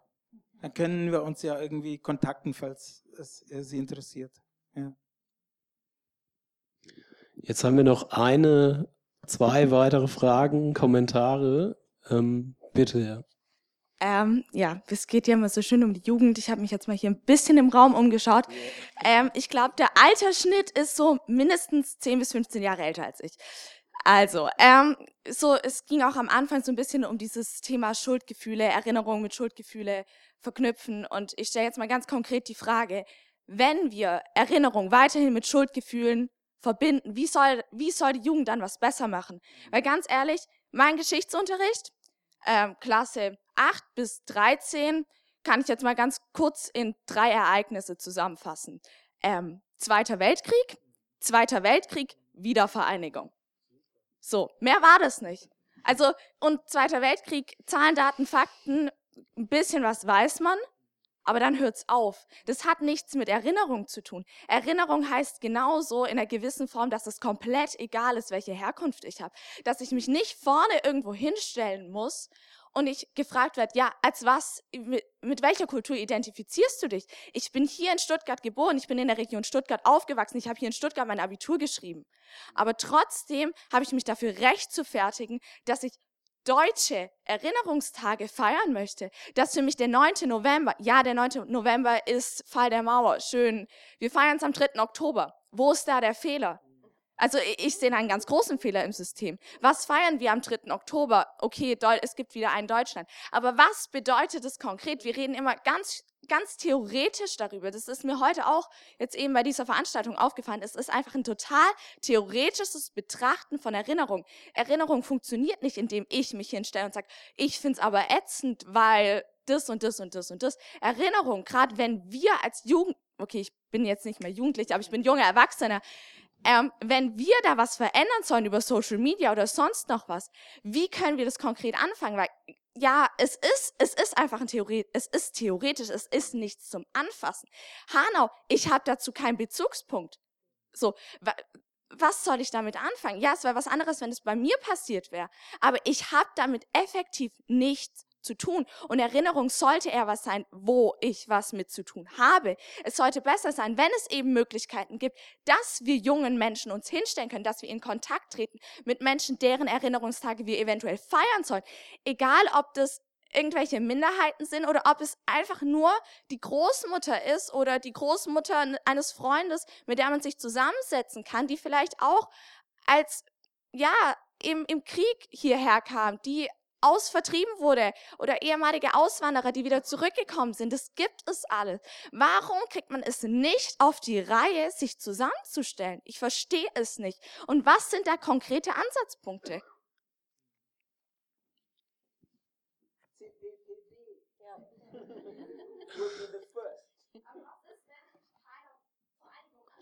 Musst du gar nicht. Also ich finde es auch total wichtig, dass du sagst, das Individuelle ist mir total wichtig. Mir persönlich, das, was meine Mutter erlebt hat oder meine Oma erlebt hat, ist mir viel wichtiger als jetzt irgendwie ein Fall der Mauermann. Das ist irgendwie ein Ding, wo keine Ahnung was. Das mit Hanau, vielleicht hast du recht, weil das ist in Hanau passiert, nicht in Stuttgart. Gott behüte, es passiert hier. Brauchen wir erst so ein Datum, damit wir daran erinnern? Nee, Solidarität bedeutet für mich, ich muss keine schwarze lesbische Frau sein, um für ihre Rechte zu kämpfen und vor allem an sie zu erinnern. Das geht auch darum, wenn ich mich politisch queer bezeichne, dann gibt es viele, die kommen und sagen, hä, du bist doch nicht queer, das ist Neudeutsch. Gell? Kann man trotzdem, also man kann sich Sachen aneignen, wenn man es will und wenn man es politisch auch rechtfertigen kann. Muss man aber nicht, natürlich. Aber erinnern, da hast du vollkommen recht, das ist liquide und jeder kann es für sich neu erfinden. Aber bei CPPD musst du nicht Mitglied sein, um die Sachen, die wir versuchen, da irgendwie intellektuell äh, auch zu diskutieren und auch zu sagen, nee, das ist mir alles zu viel oder dieses ganze, teilweise passiert ja auch irgendwie Sachen, wo ich denke, das muss jetzt erstmal überlegt werden und vielleicht gibt es immer Leute, die sich dabei betroffen fühlen. So. Aber wie gesagt, wenn man gar nichts macht und erstmal wartet, bis es irgendwie einen Tag gibt, dann finde ich das schwierig. Ja, also ich würde mich vielleicht auch gerade nochmal anschließen, weil das ist auch so ein wichtiger Punkt, einfach mal dahin zu gucken, was passiert denn zum Beispiel in jüngeren Gruppen einfach so ganz von alleine, ja, also wo ist das Bedürfnis eigentlich danach und äh, wo wird der Fokus drauf gesetzt? Und ähm, wenn man jetzt mal schaut, was zum Beispiel junge jüdische Initiativen machen, da fällt mir das Projekt ein Meet a Jew, also triff einen Juden wo dann junge jüdische Menschen sagen, äh, also ich gehe nicht zur Gedenkveranstaltung, aber ich gehe in Schulklassen und rede einfach mal über mein Leben. Und das ist mein Kampf gegen Antisemitismus. Und ich glaube, dass wir da mal ganz genau hingucken müssen, weil das äh, methodisch manchmal ganz schön genial ist. Und das können wir uns so gar nicht ausdenken in irgendwelchen äh, Räumen, die wir so offiziell erschaffen. Ja, also vielen, vielen, vielen Dank auch nochmal für die ganzen Kommentare und Fragen. Und jetzt haben wir noch eine letzte Frage, bevor wir dann die Runde schließen genau. werden. Genau. Ich würde sogar auch äh, anschließen an das, was meine Vorrednerin gesagt hat. Und zwar, ähm, ich bin von Lernort Geschichte, das ist eine Einrichtung von der Stuttgarter Jugendhausgesellschaft. Bin jetzt die neue Leitung dort und möchte was Neues hier anfangen. Also ich bin total begeistert von den ganzen Ideen möchte jungen Menschen, wir sind für Jugendliche, für junge Menschen da, diese Plattform auch geben, dass sie selbstständig äh, entscheiden können, was sie auch an Themen wichtig finden, da einfach den Raum geben. Ich möchte auch nächstes Jahr mal was zum Kolonialismus machen, weil bisher ist unser Fokus leider auch staatlich gefördert bedingt und auch ähm, aufgrund des Bildungsplans. Das ist auch nur der zweite Punkt, was die Arbeit überhaupt mit pluralistischem Erinnern so schwer macht, dass wir durch die, den Bildungsplan im Geschichtsunterricht eben sehr stark eingeschränkt sind. Wenn die Lehrer das nicht buchen wollen, dann funktioniert es nicht. Wir hatten zum Beispiel einen Workshop zu Sinti und Roma, Sunen Amen, hört uns. Der wurde zwei, dreimal gebucht und dann war es vorbei. Und das ist halt das, das Schwierige jetzt. Wie kriegen wir gerade so engagierte junge Menschen, wie jetzt zum Beispiel du gerade vorhin, dazu zum Beispiel auch, ja, auch uns zu sehen und die Möglichkeiten zu nutzen und also ich werde auf jeden Fall auch noch auf Nadine Seidur da noch zukommen, weil wir hier in Stuttgart ja Programme machen, ähm, dass da jetzt wirklich auch ähm, ja die Jugendlichen mal mal profitieren können, weil da ist ja der Mind Change möglich noch, also in in jungen Jahren. Genau. Ähm, also wir haben ein ein Projekt, das ist ein äh, Bildungsprogramm gegen Antiziganismus. Das heißt, wir sind hier und da kamen Peer-Jugendliche äh, zu Jugendlichen und das, wie ich es verstanden habe, es muss Spaß machen. Also Jugendliche machen nur was, wenn sie was davon haben, wenn es denen auch was bringt und wenn es Spaß macht. Ähm, einfach auf die Seite von Rohmaterial gehen. Ähm, und ich glaube, es macht auch Spaß, wenn Jugendliche mal auch in einer Hauptstadt sein dürfen. Und wir können auch Sachen organisieren, wie zum Beispiel Klassenfahrten und so weiter und so fort. Also man kann da so ein bisschen so einen erlebnispädagogischen Teil mit einem geschichtlichen verbinden. Wir haben da sehr große Lust dazu und können uns dazu äh, anbieten das zu unterstützen. Gute Idee. Ja, also gerade wegzukommen von immer diesem, ähm, ich muss da mitgehen, weil jetzt die ganze Gruppe mitmacht und der Lehrer mir das sagt und dann ist alles ganz stark von diesen Schuldgefühlen geprägt. Wir wollen ja eigentlich weg aus dieser Betroffenheitspädagogik kommen weil, weil wir gemerkt haben, es funktioniert nicht. Ähm, ja, ich guck mal, danke. Ja, vielen, vielen Dank auch jetzt gerade nochmal an die ganzen Kommentare und Fragen. Und ich glaube, es war einfach, also ich will einfach auch nochmal das, das aufgreifen, weil all das, was jetzt gesagt worden ist, ist genau das, was wir brauchen in dem Dialog mit dem Defizit, mit dem Eurozentrismus, den wir auch immer wieder reproduzieren.